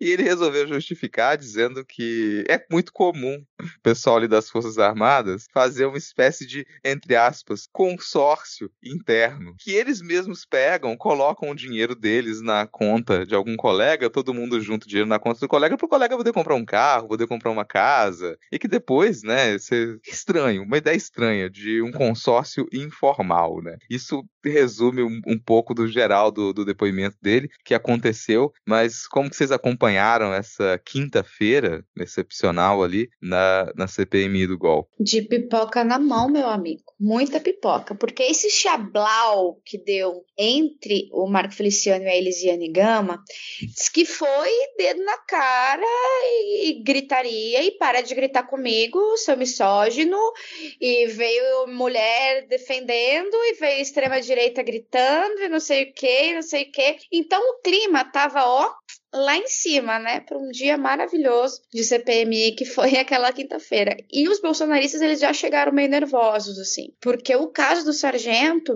é um caso bem emblemático. Ele tá preso, na verdade, por suspeita de envolvimento naquele caso de falsificação de carteiras de vacinação. Porque aí, aí que tá o rolê. Ele teria, supostamente, acionado o sobrinho dele, que é médico, no interior de Goiás, para que ele assinasse a carteirinha de vacinação. E aí eles fizeram a primeira falsificação. Só que aí eles perceberam que não batia porque o Jair Bolsonaro nunca esteve naquela cidade do interior de Goiás, e aí que eles foram a Duque de Caxias. Então essa teria sido a participação do Luiz Marcos dos Reis nesse caso, mas ele também tem participação nos pagamentos para familiares da Michelle Bolsonaro com dinheiro vivo. E ele assumiu na CPMI que ele fez o pagamento da escola da filha da Michelle Bolsonaro. Então aí também já há um outro indício, uma outra questão. No caso do 8 de janeiro, precisei explicar tudo isso para chegar no 8 de janeiro, porque no 8 de janeiro não o suficiente, ele ainda mandou várias fotos, vários vídeos para pessoas envolvidas nos outros dois esquemas, né? Então, como são é sempre as mesmas pessoas, a CPMI quer saber se isso tudo tem uma ligação com financiamento de atos golpistas também. Mas o caso da Elisiane e do, e do Marco Feliciano, a treta toda era por alguns requerimentos de informação em convocação, por exemplo, quebra de sigilo da Carla Zambelli e as convocações de militares. Essa foi a tensão toda. E aí eles entraram no acordo e nesse acordo a oposição resolveu liberar então a quebra de sigilo da Carla Zambelli, por isso que a galera diz que a Carla Zambelli foi jogada, foi esquecida no churrasco no meio desse rolê todo. Mas essa treta foi para a internet. A Soraya Trônica, nossa querida rainha do deboche, odeio a mala, mas ela é muito debochada, não dá. Ela foi lá e ela falou: seu testemunha que ele gritou com você, que ele gritou com uma mulher. E aí essa treta foi parar na CPMI. Como? Pela boca do próprio Marco Feliciano, que pegou o microfone e resolveu falar dessa treta. Isso depois dele ter tomado o chablau da Laura, da Laura Carneiro. Esse é o nível do Marco Feliciano. Ele tomou o chablau da Laura Carneiro porque a Laura Carneiro falou assim: não tem que falar mesmo, não é sua hora. Numa hora em que ele, foi, que ele foi falar. E aí ele começou a gritar com ela, levantou e gritou com ela. E ela levantou e gritou o dobro. E o engraçado é que no final dessa treta ela abraça o Flávio Bolsonaro. Com amor e carinho. É isso que eu acho, eu acho genial. Assim. Mas o Marco Feliciano pega o microfone e começa a falar da treta, porque e começa a jogar como se a Elisiane tivesse jogado nas, nas redes sociais. E a Elisiane pega o microfone e simplesmente amassa o Marco Feliciano em cinco minutos de deliciosas pancadas que lembram aquelas músicas psicodélicas que você ouve e que fazem chegar ao Nirvana. Foi nesse nível. Ela contou a história dela, porque ela é evangélica. E ela disse que quando ela tinha 14 anos, ela vendia pão para levar o Marco Feliciano para fazer um, um culto lá na, na igreja dela. Com isso, ela já disse: Eu era sua fã. E logo depois que ela falou Eu era sua fã, ela diz: Mas agora, pastor, e como o senhor pediu para eu nunca mais lhe chamar de pastor, o senhor tem razão. Porque pastor não olha para cá com ódio, não olha para as pessoas com ódio. E aí ela amassou sobre o que é ser um verdadeiro pastor. E agora, senhor, e abre aspas. Não, bota, Vitor, bota, Vitor, aspas, que ela fala o seguinte. Meu pai é pastor, pastor. Meu tio é pastor. Meu irmão é pastor. Eu nasci na Assembleia de Deus, pastor Marcos Feliciano, eu aprendi a respeitar essa autoridade. E por isso eu nunca lhe respondi. Mas eu quero dizer para o senhor que o senhor se tornou uma pessoa abjeta, misógina. O tratamento que o senhor dá às mulheres nesta casa é surreal. O senhor bateu nesta mesa e o Brasil inteiro viu em relação à deputada Soraya, à senadora Soraya. O senhor gritou comigo na última reunião e eu gritei, porque eu contrapus ao senhor. Como o senhor já discutiu com várias outras mulheres aqui nesta casa.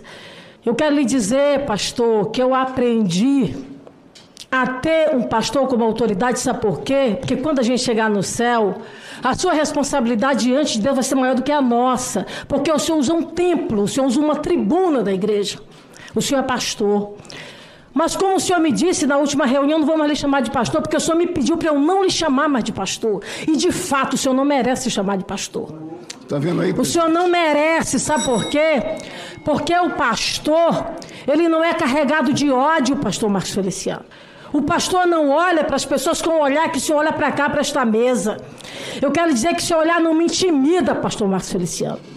Eu cheguei aqui nesta casa com suor. Maravilhoso, maravilhosa, 10-10, uma delícia, linda, realmente aplaudi. Naquele mesmo dia também ela pediu desculpas sobre a declaração de que o, o, as Forças Armadas teriam impedido um golpe e ainda apresentou uma caralhada de requerimento para convocar militar, para quebrar sigilo de militar, simplesmente atacante da semana, maravilhosa, foi muito bem no depoimento do sargento também, que mostrou aí as contradições e mostrou também algumas algumas empresas que devem ter financiado o golpe porque faziam troca nesse consórcio amigável aí, faziam alguns depósitos bem interessantes e bem altos e que foram ficando cada vez mais altos quanto mais perto do 8 de janeiro. Estranho, né? Vai, Ana. E eu não tenho absolutamente Declara seu nada. voto em Meu voto Gama. é, é em ele.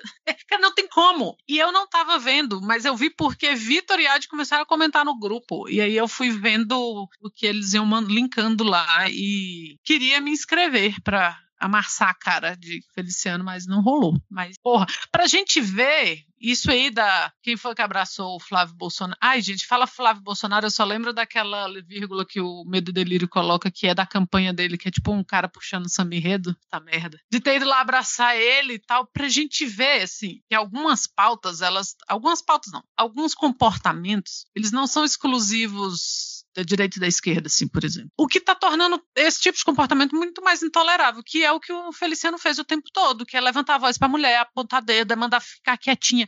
Olha, a hora que, que ela falou alguém falou assim, não, ele mandou ela ficar quietinha. O meu sangue subiu, que eu, eu fiquei surda de um ouvido de ódio na hora. Sabe quando o ouvido tapa assim, pá? Então, esse tipo de coisa, isso chama progresso. Que é uma coisa que o Mar Marco Feliciano não, não entende, sabe? Não, não entende de progresso, não entende de camiseta também, que ele tá sempre usando as roupas horrorosas, mas aí é outro caso. Né? Esse tipo de coisa tá, extrapola, assim. É por isso que às vezes as pessoas se, se apressam, né? Ai, fulano, aí pega alguém de direito, uma mulher de direito, assim, a Tronique, fica, ai, Deus, é maravilhosa. Não, tem que agir com deboche mesmo, mas isso já está extrapolando o campo da. Isso não quer dizer que ela seja de esquerda. É porque esse tipo de coisa já está extrapolando o. Não é mais um, um, um, pensamento, ai, vamos dizer, ideológico, como está usando assim. Já é o, o, corrente que você não, não trata um colega assim, você não trata uma mulher assim, você não sabe que estão ali de igual para igual. Cada vez que passa as mulheres em plenário, qualquer que seja, estão cobrando esse tipo de coisa. Não, o senhor vai esperar eu falar. Eu vou falar assim, não me mande calar a boca e tá indo para cima. E aí eu vou terminar com o meu pensamento, mas é uma coisa pessoal. Não estou falando em nome do Midcast nem de ninguém a não ser do meu. Mas se o homem tivesse medo de apanhar na cara, a vida da gente era muito mais fácil. Assina embaixo. Misandria é aqui mesmo.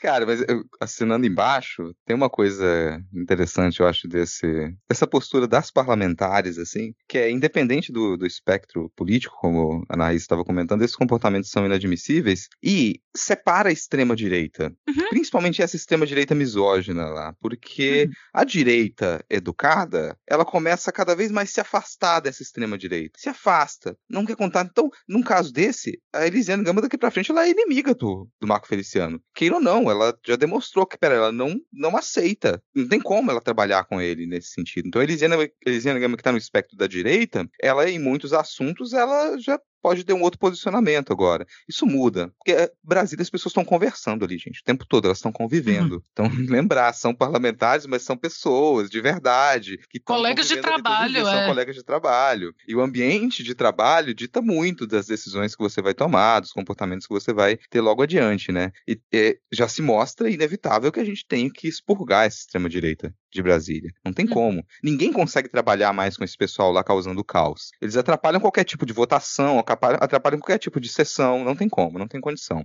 Mas falando em sessão e em atrapalhar, e em situações constrangedoras, desconfortáveis, inadmissíveis, inapropriadas, decepção completa, agora sim, gente, vamos falar do desastre Zanin. Todo mundo avisou. Vou começar dizendo que todo mundo avisou. Não foi uma só pessoa que avisou, não foi só aqui no Midcast que avisou, não foi só o Alecrim Dourado que avisou. Todo mundo avisou. Todo mundo falou, essa indicação do Zanin para STF pode ser problemática. A gente não sabe direito quem ele é, quais são os posicionamentos dele, quais são as opiniões dele. A gente não sabe. A gente sabe que ele foi o advogado do Lula. Foi um bom advogado? Não sei nem se dá para dizer que foi um bom advogado, honestamente. Me parece muito mais que o que se revelou sobre a, a, a Lava Jato pesou forte para que essas provas fossem é, reavaliadas, né, e que o Moro fosse considerado um juiz parcial, do que o trabalho do Zanin como advogado. Me parece muito mais isso. E me parece mais ainda quando a gente vê essas primeiras votações agora das quais ele participou, porque ele votou contra a tipificação da homofobia como injúria, o que não faz o menor sentido, porque era mais um complemento a uma decisão que o STF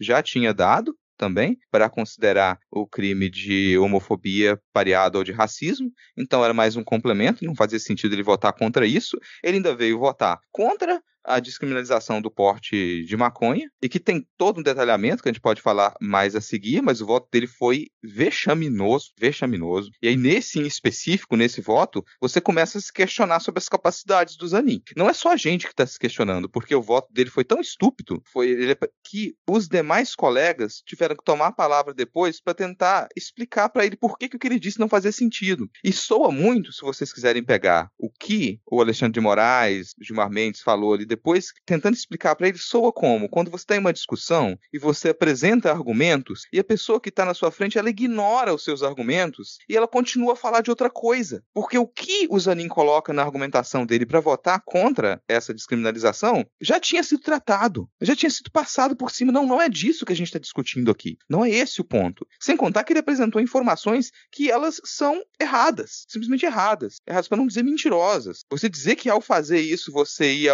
você ia fragilizar o sistema de saúde, que ia aumentar a epidemia do consumo de drogas, não. Em nenhum país do mundo em que a coisa aconteceu dessa maneira teve esse resultado. E o Brasil está na contracorrente, a gente está muito atrasado. Que outros países da América Latina, que criminaliza porte de pequenas quantidades de maconha, isso é completamente sem sentido, assim. Então, o voto dele é um voto de 20 anos atrás. É um voto desinformado. É um voto que não está em consonância com os demais ministros do STF. E não digo em consonância de opinião, mas de informação. Ele está desinformado, ele não compreende a discussão que estava em pauta e ele passou vergonha, passou muita vergonha. Depois disso, ele ainda votou é, contra o reconhecimento da violência policial sobre população Guarani, Guarani Kaiowá. Então ele está ele tá em completo descompasso. E aí você vê as pessoas podem me dizer, não, isso é uma estratégia do Zanin para poder, nas suas primeiras votações, tirar a pecha de que foi uma indicação parcial do Lula. Do que, que você está falando, cara? Que universo que você vive? Que universo que você vive? Você construiu um mundo à parte para poder ter essa opinião sem, essa opinião sem sentido? Não, não tem. Não tem desculpa para o que o Zanin fez essa semana nas suas primeiras, nos seus primeiros votos no STF. Então é, é um completo chamado de, é o desastre Zanin, porque ele está nitidamente no campo do, das indicações do Bolsonaro, do Mendonça e do Nunes Marques. Ele está votando com eles. Nada nos indica que em outras votações, que elas são de caráter mais polêmico, elas dividem a sociedade e, e a gente necessita que o tenha um posicionamento claro com relação a isso, interprete a lei, mostre onde está as brechas. Nada me indica que ele tenha capacidade para poder levar essa discussão. Eu não digo nem agora das opiniões dele serem conservadoras, porque o texto que ele apresentou para esses votos dele essa semana no STF demonstram que ele tem uma capacidade talvez pareada com a do Nunes Marques, ali, que causou cenas vexaminosas presentes nas suas primeiras votações e aparentemente aprendeu, porque mesmo ele dando votos ruins em seguida, ele tem ficado mais calado, não tem tentado colocar argumentos que ele talvez saiba agora que eles vão ser muito fracos. Então ele está nesse grupo.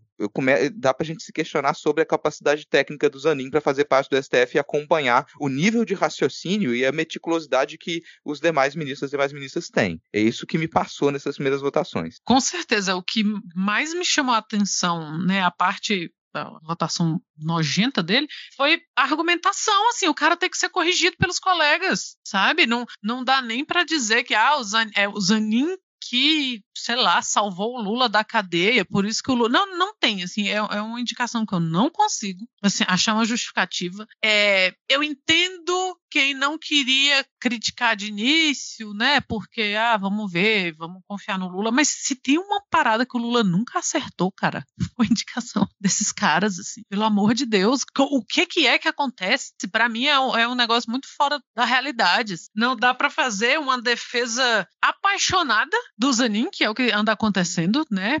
Ah, mas não vamos criticar, é por isso que a esquerda se divide, é por isso que, sabe? Não, não é por isso. Não é por isso. Eu não tenho que achar que porque o cara, senão a gente não teria defendido Alexandre em alguns momentos, né? Ah, não, então o cara foi indicação do Temer, então absolutamente tudo que ele fizer está errado. Então absolutamente tudo que o Zanin fizer, eu tenho que defender porque eu votei no Lula, não é. O Lula não tem know-how pra indicar, porra, Lula. E não sei o que acontece exclusivamente nesse campo, assim, por que, que essa indicação aconteceu. E assim, é de novo aquela história do, da direita pode tudo. Se no mundo fantasioso dessas pessoas o Zanin precisou dar esses dois votos de merda, com argumentações ridículas, esdrúxulas, pífias, que tiveram que ser corrigidas, para olha, para provar que não é uma indicação política. Eu nunca vi alguém tomar decisões progressistas e honestas para provar que é,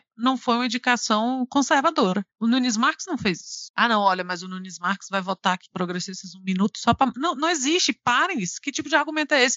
E aí a gente vai vendo um argumento ridículo atrás de outro, assim, das pessoas que não estão fazendo o mínimo de análise, o mínimo, e fica assim, ah, mas não posso criticar o Zanin porque, cara, nossos netos, os netos de Ad Ferré vão estar aqui sofrendo as consequências, porque o Zanin vai ficar 30 anos nessa merda, sabe? Ele vai ficar 30 anos provavelmente dando esse tipo de voto, provavelmente puxando para trás. E torço para que ele faça a mesma coisa, né, do seu colega bolsonarista e aprenda pelo menos a calar a boca, mas porque melhora de voto eu acho improvável. Mas é um cara que vai estar tá num cargo por quase 30 anos e que já foi um tiro em cada pé, não dele, no nosso pé, né? No pé dos mais dos mais vulneráveis, quando você fala de toda essa discussão que eu, eu sugiro que não acompanhe o que acompanha acompanha os votos. Depois acho que foi o Mendonça que pediu vistas, né, desse, desse voto, mas é a Rosa Weber que tá doida para se aposentar, para sair logo, adiantou o voto dela, porque nas outras, nos outros pedidos de vistas antes também o pessoal pede vistas e ela fica assim, ó, oh, hora que eu quero votar. Então ela adiantou seu voto porque sabe-se lá quando que o Mendonça vai sair de cima desse, desse pedido de vistas, mas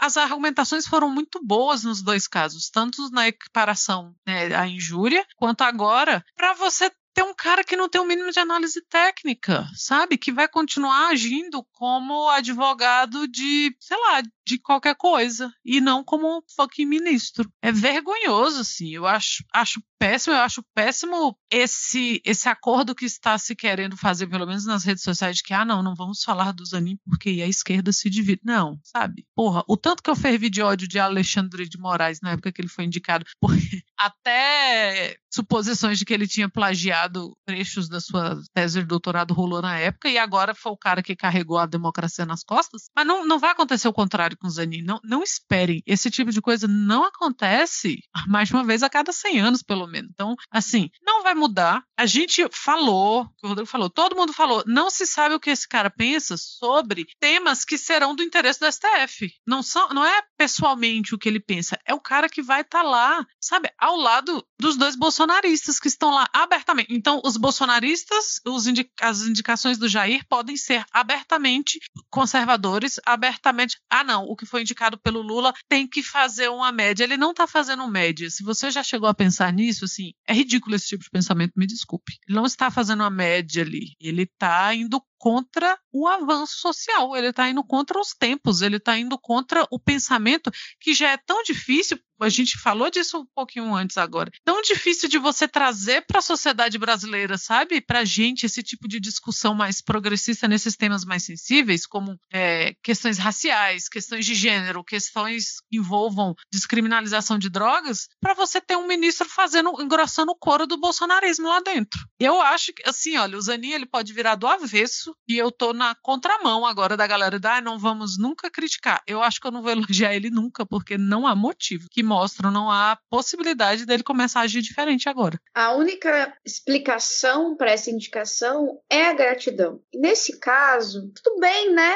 Somos todos gratos a muitas pessoas e a muitas coisas, só que eu não entrego o futuro do país à pessoa que eu sou mais grata na vida, porque eu acho que ela não daria conta de lidar. E, sinceramente, acho que esse é um dos casos assim, que ele não dá, ele não só não se sabia qual era o posicionamento dele, como que se tinha no, nos bastidores era que realmente ele era essa pessoa. Ele era uma pessoa extremamente conservadora que trabalhou para uma pessoa de esquerda. Isso é totalmente normal para um advogado. Não se dá para medir um advogado pelos seus clientes, né? Pelas pessoas a quem ele defende. Realmente é mais uma vez o Lula escolhendo muito mal pro STF. A única saída que ele tem para pelo menos dar uma passada nessa imagem péssima que o Zanin dá para ele mesmo, para o próprio Lula, para o próprio governo federal, é realmente colocando uma pessoa progressista na próxima. E não tem outra saída a não ser ser uma mulher negra e progressista, porque é completamente fora do, do normal não ter nenhuma pessoa negra no STF. Não condiz com a realidade. Também não condiz com a realidade a gente ter apenas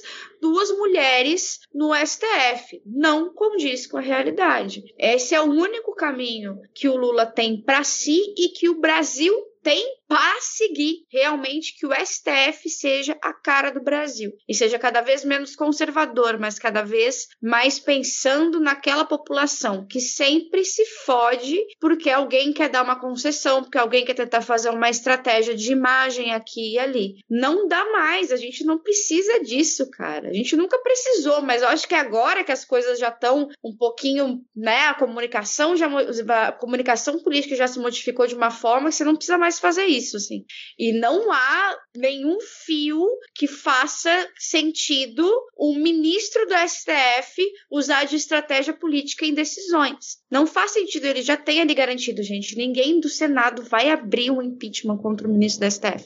Isso, sendo bem realista, isso não acontece. O cargo de ministro do STF é um cargo talvez mais seguro que se tenha. Você vai ter até aquela idade, você vai se aposentar super bem. Só que também nas suas costas tem uma responsabilidade gigantesca, que ou você toma ela de uma forma séria, ou você vai cair no limbo das piadas do STF, dos palhaços que passaram pelo STF, com todo perdão, a classe de palhaços. Tem uma coisa a gente pensar em comparativos, é claro, a gente sempre diz que esses comparativos eles têm limites, e tem, mas vamos pensar no peso que a Suprema Corte dos Estados Unidos tem hoje, e que por artimanhas, por articulações algumas bem descaradas, conseguiram fazer com que o Obama não indicasse, não tivesse algumas indicações, e depois o Trump tivesse indicações extras. E a Suprema Corte dos Estados Unidos, ela é majoritariamente conservadora. E a gente vê o, o desastre, né, na revisão das leis nos Estados Unidos por conta disso. E são pessoas que vão ficar lá décadas tomando essas decisões. Aí você pensa no cenário da Suprema Corte no Brasil, em que a gente já tem agora três ministros abertamente conservadores, ou até ultraconservadores, que é o Nunes Marques, o Mendonça e o Zanin, são ministros muito conservadores. Você tem ministros que eles têm uma tendência a ter posicionamentos conservadores em diversos campos, como é o caso do Gilmar Mendes, do Fux, eles têm posicionamentos mais conservadores com relação a diversos temas. Então, peraí, se a gente vai ter gente ali que vai ficar mais 30 anos, e o Mendonça, o Nunes Marques e o Zanin, eles são jovens e eles vão ficar lá muito tempo ainda, vão chegar nessas décadas lá, se a gente escapa uma próxima indicação, não for uma pessoa abertamente progressista, abertamente progressista, a gente tá muito fudido, cara, mas muito fudido, porque pensa que a gente não tem garantia nenhuma de que o próximo governo vai ser um governo de esquerda, a gente não tem garantia nenhuma. Se numa próxima eleição a gente perder para uma direita mesmo que não seja a mais radical, mas que a gente tenha futuras indicações também conservadoras, a gente está completamente fodido. Daqui a 40 anos, em que situação que a gente vai estar? Tá? Vê o que está acontecendo agora nos Estados Unidos, a revisão das leis, das leis nos Estados Unidos, e pensa no que é possível acontecer. A gente não chegou ao fundo do poço com a era bolsonarista, que nem acabou ainda, mas a gente não chegou ao fundo do poço com o governo bolsonarista. Tem para onde cair, pode ter certeza que tem ainda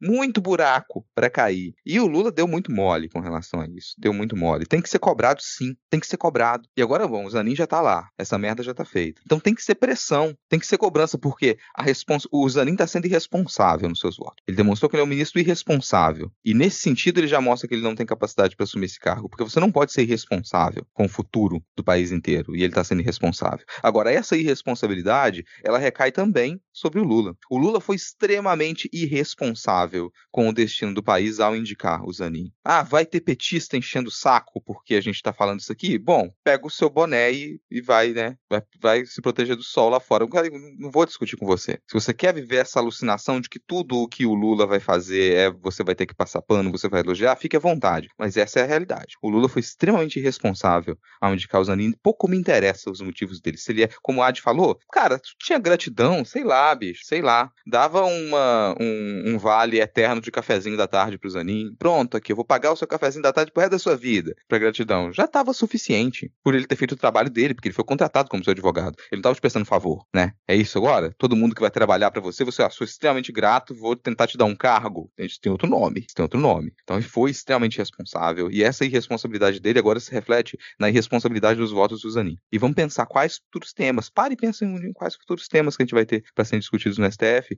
e que muito provavelmente o Zanin vai estar ali do lado dos bolsonaristas bolsonaristas. A gente tem, então, nesse momento, três ministros abertamente conservadores ou ultraconservadores e pelo menos mais dois ministros que, em muitos temas, eles vão votar também de modo conservador, de modo antiprogressista. E futura indicação do Lula ainda esse ano, vamos ver se ele se redime e, pelo menos, indica uma pessoa progressista. Fechamos, assim, os nossos comentários por hoje. O rage. É porque É. se falar mais o jurídico, eu acho que chia, né? Então melhor. É, não, a gente já vai, a gente já tá preparado, gente. Pode, manda o ódio. Como diz VTube, é isso que você tem pra me mandar. Eu cresci com a internet, isso não vai me atingir. É, mas, gente, valeu, muito bom gravar com vocês sempre. Tava com saudade de gravar com a Adi também. Vamos ver agora nesses horários gravando o extra aqui, né? No sábado a gente consegue gravar mais vezes juntos. Pô, no sábado é bom, hein? É sábado de tarde. Ninguém precisa ficar aguentando até as 9 horas da noite acordado. Olha aí. Fica essa pro Vitor, hein? Hum, Gente, vamos lá, porque já deu fome também. De tarde, mas tá no horário do café. hora do café. Vai Ai, lá. Deu fome. É, gente. Ai, um beijo. Voltamos aqui para o fechamento do episódio, depois de vocês terem ouvido aí a segunda parte, que sabe-se lá o que eles comentaram e xingaram sobre os temas que tiveram aí na pauta, sei nem se eles conseguiram Mas comentar a- tudo. adianto que eu concordo com 98% das coisas. Eu também. e vamos agora, Thaís, para o momento cartinhas da Xuxa aqui, que eu já tinha até falado com o Diego antes de você entrar, que ele ia ter que batizar esse momento com outro nome, né? Já que você é a Xuxa aqui do Midcast, né? Ainda bem que não foi preciso, porque eu tava 0 e 10.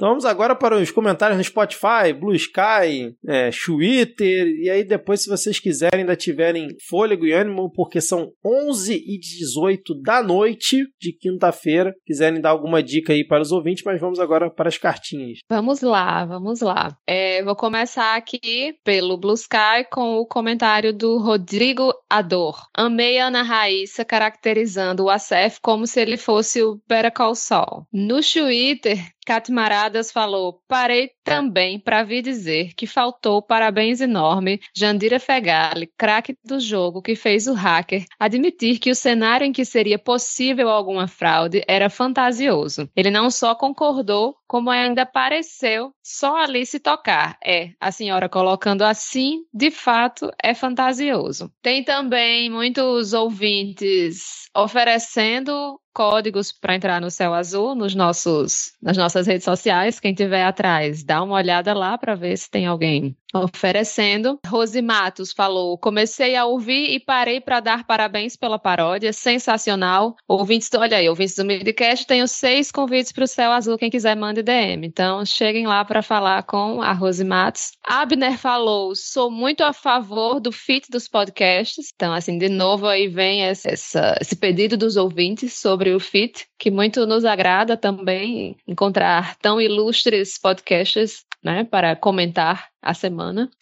Amanda Lavrador falou no Spotify. Mais um episódio excelente. Uma delícia ouvir vocês. Arquétipo de cunhado será uma expressão que irei levar para a vida. Vocês são incríveis. Obrigado. M da Rochella. Curti muito esse formato, é lógico, garantindo que nossa rainha do fogo do cerrado pudesse participar. E o José falou: excelente episódio, a paródia cada vez melhor. Gostei muito também da participação do Julian Catino. Obrigada, Julian, pela colaboração no episódio passado, realmente foi muito boa. É muito assustador ver a Argentina caminhando a passos largos para reviver o nosso pesadelo, que é aí a prova, né, de que a gente não aprende com os erros dos outros. Temos que cometer os nossos próprios erros. Exatamente, Thaís. E obrigado novamente aos ouvintes que comentaram bastante, principalmente né, a paródia, que foi muito comentada, e a fala da Ana Raíssa sobre o Arthur Lira, que inclusive virou um corte que a gente publicou lá no Twitter. Não publicou no Blue Sky, porque eu fiquei sabendo essa semana que o Blue Sky não aceita vídeo, então não deu pra publicar lá. O Twitter também não aceitava no começo. Vamos devagar. Eu nem lembrava Em- disso. Na época que o Twitter era bom, só 140 caracteres e um sonho. É, Diego, Thaís, alguma indicação para os ouvintes ou a gente fecha por aqui? Não, minha única indicação é apoie o mundo é um moído no Catarse. Como é que faz para apoiar, Thaís? Qual é o endereço? Para apoiar é só entrar no site, no endereço catarse.me barra O Mundo é um Moído. E aí vocês Moído vão... com o. Com O, moído. E aí vocês vão receber, no fim do ano, um quadrinho maravilhoso que vai fazer vocês chorarem muito. Excelente. É. Diego, alguma dica? Minha dica é: sempre que possível, faça uma varinha cearense. É muito bom. É, cara, eu vou fechar então. Eu queria indicar a série da Netflix Império da Dor, né? Que conta justamente as consequências e as causas daquela epidemia de opioides que teve nos Estados Unidos, né? Que ainda tem até hoje, né? Mas foca bastante naquela farmacêutica da família Sackler, né? Que inclusive fez acordo com a justiça na época com uma- mais de 4 bilhões de dólares e tal. Então, assim, é bem forte você ver é, a forma como tudo transcorreu e no início de cada episódio, ainda não terminei, tá? Mas já assisti três episódios. Nesse cada episódio tem um relato real é, de uma pessoa mesmo que perdeu alguém por conta de toda essa epidemia que foi causada por conta do remédio que essa empresa aí é, criou e acabou soltando no mercado como se fosse remédiozinho ali tranquilo para aliviar a dor, que realmente aliviava, mas deixava a galera viciadaça assim, num nível completamente absurdo. E aí essa série, inclusive, baseada é, em livros que foram best-seller nos Estados Unidos falando sobre o tema, só que ela acaba trazendo um público maior, né? Eu mesmo não conhecia essa história com detalhes e tá sendo bem legal assistir. Eu tenho só mais uma indicação de uma série nova que saiu que fala sobre a família Bolsonaro. O nome é Cagaço Novo. Então fechamos por aqui esse nosso É episódio. Valeu, Diego. Muito bom ter você aqui novamente. Sempre um prazer. E muito bom, Thaís, você ter aparecido de surpresa aqui para engrandecer esse episódio, esse podcast multifacetado. Thaís que veio bater o ponto na quinta, porque sexta vai pra farra, graças a Deus. É isso aí, eu mereço. Então vamos dar tchau para os ouvintes e até a próxima. Tchau, tchau. Valeu. Valeu! Tchau. tchau.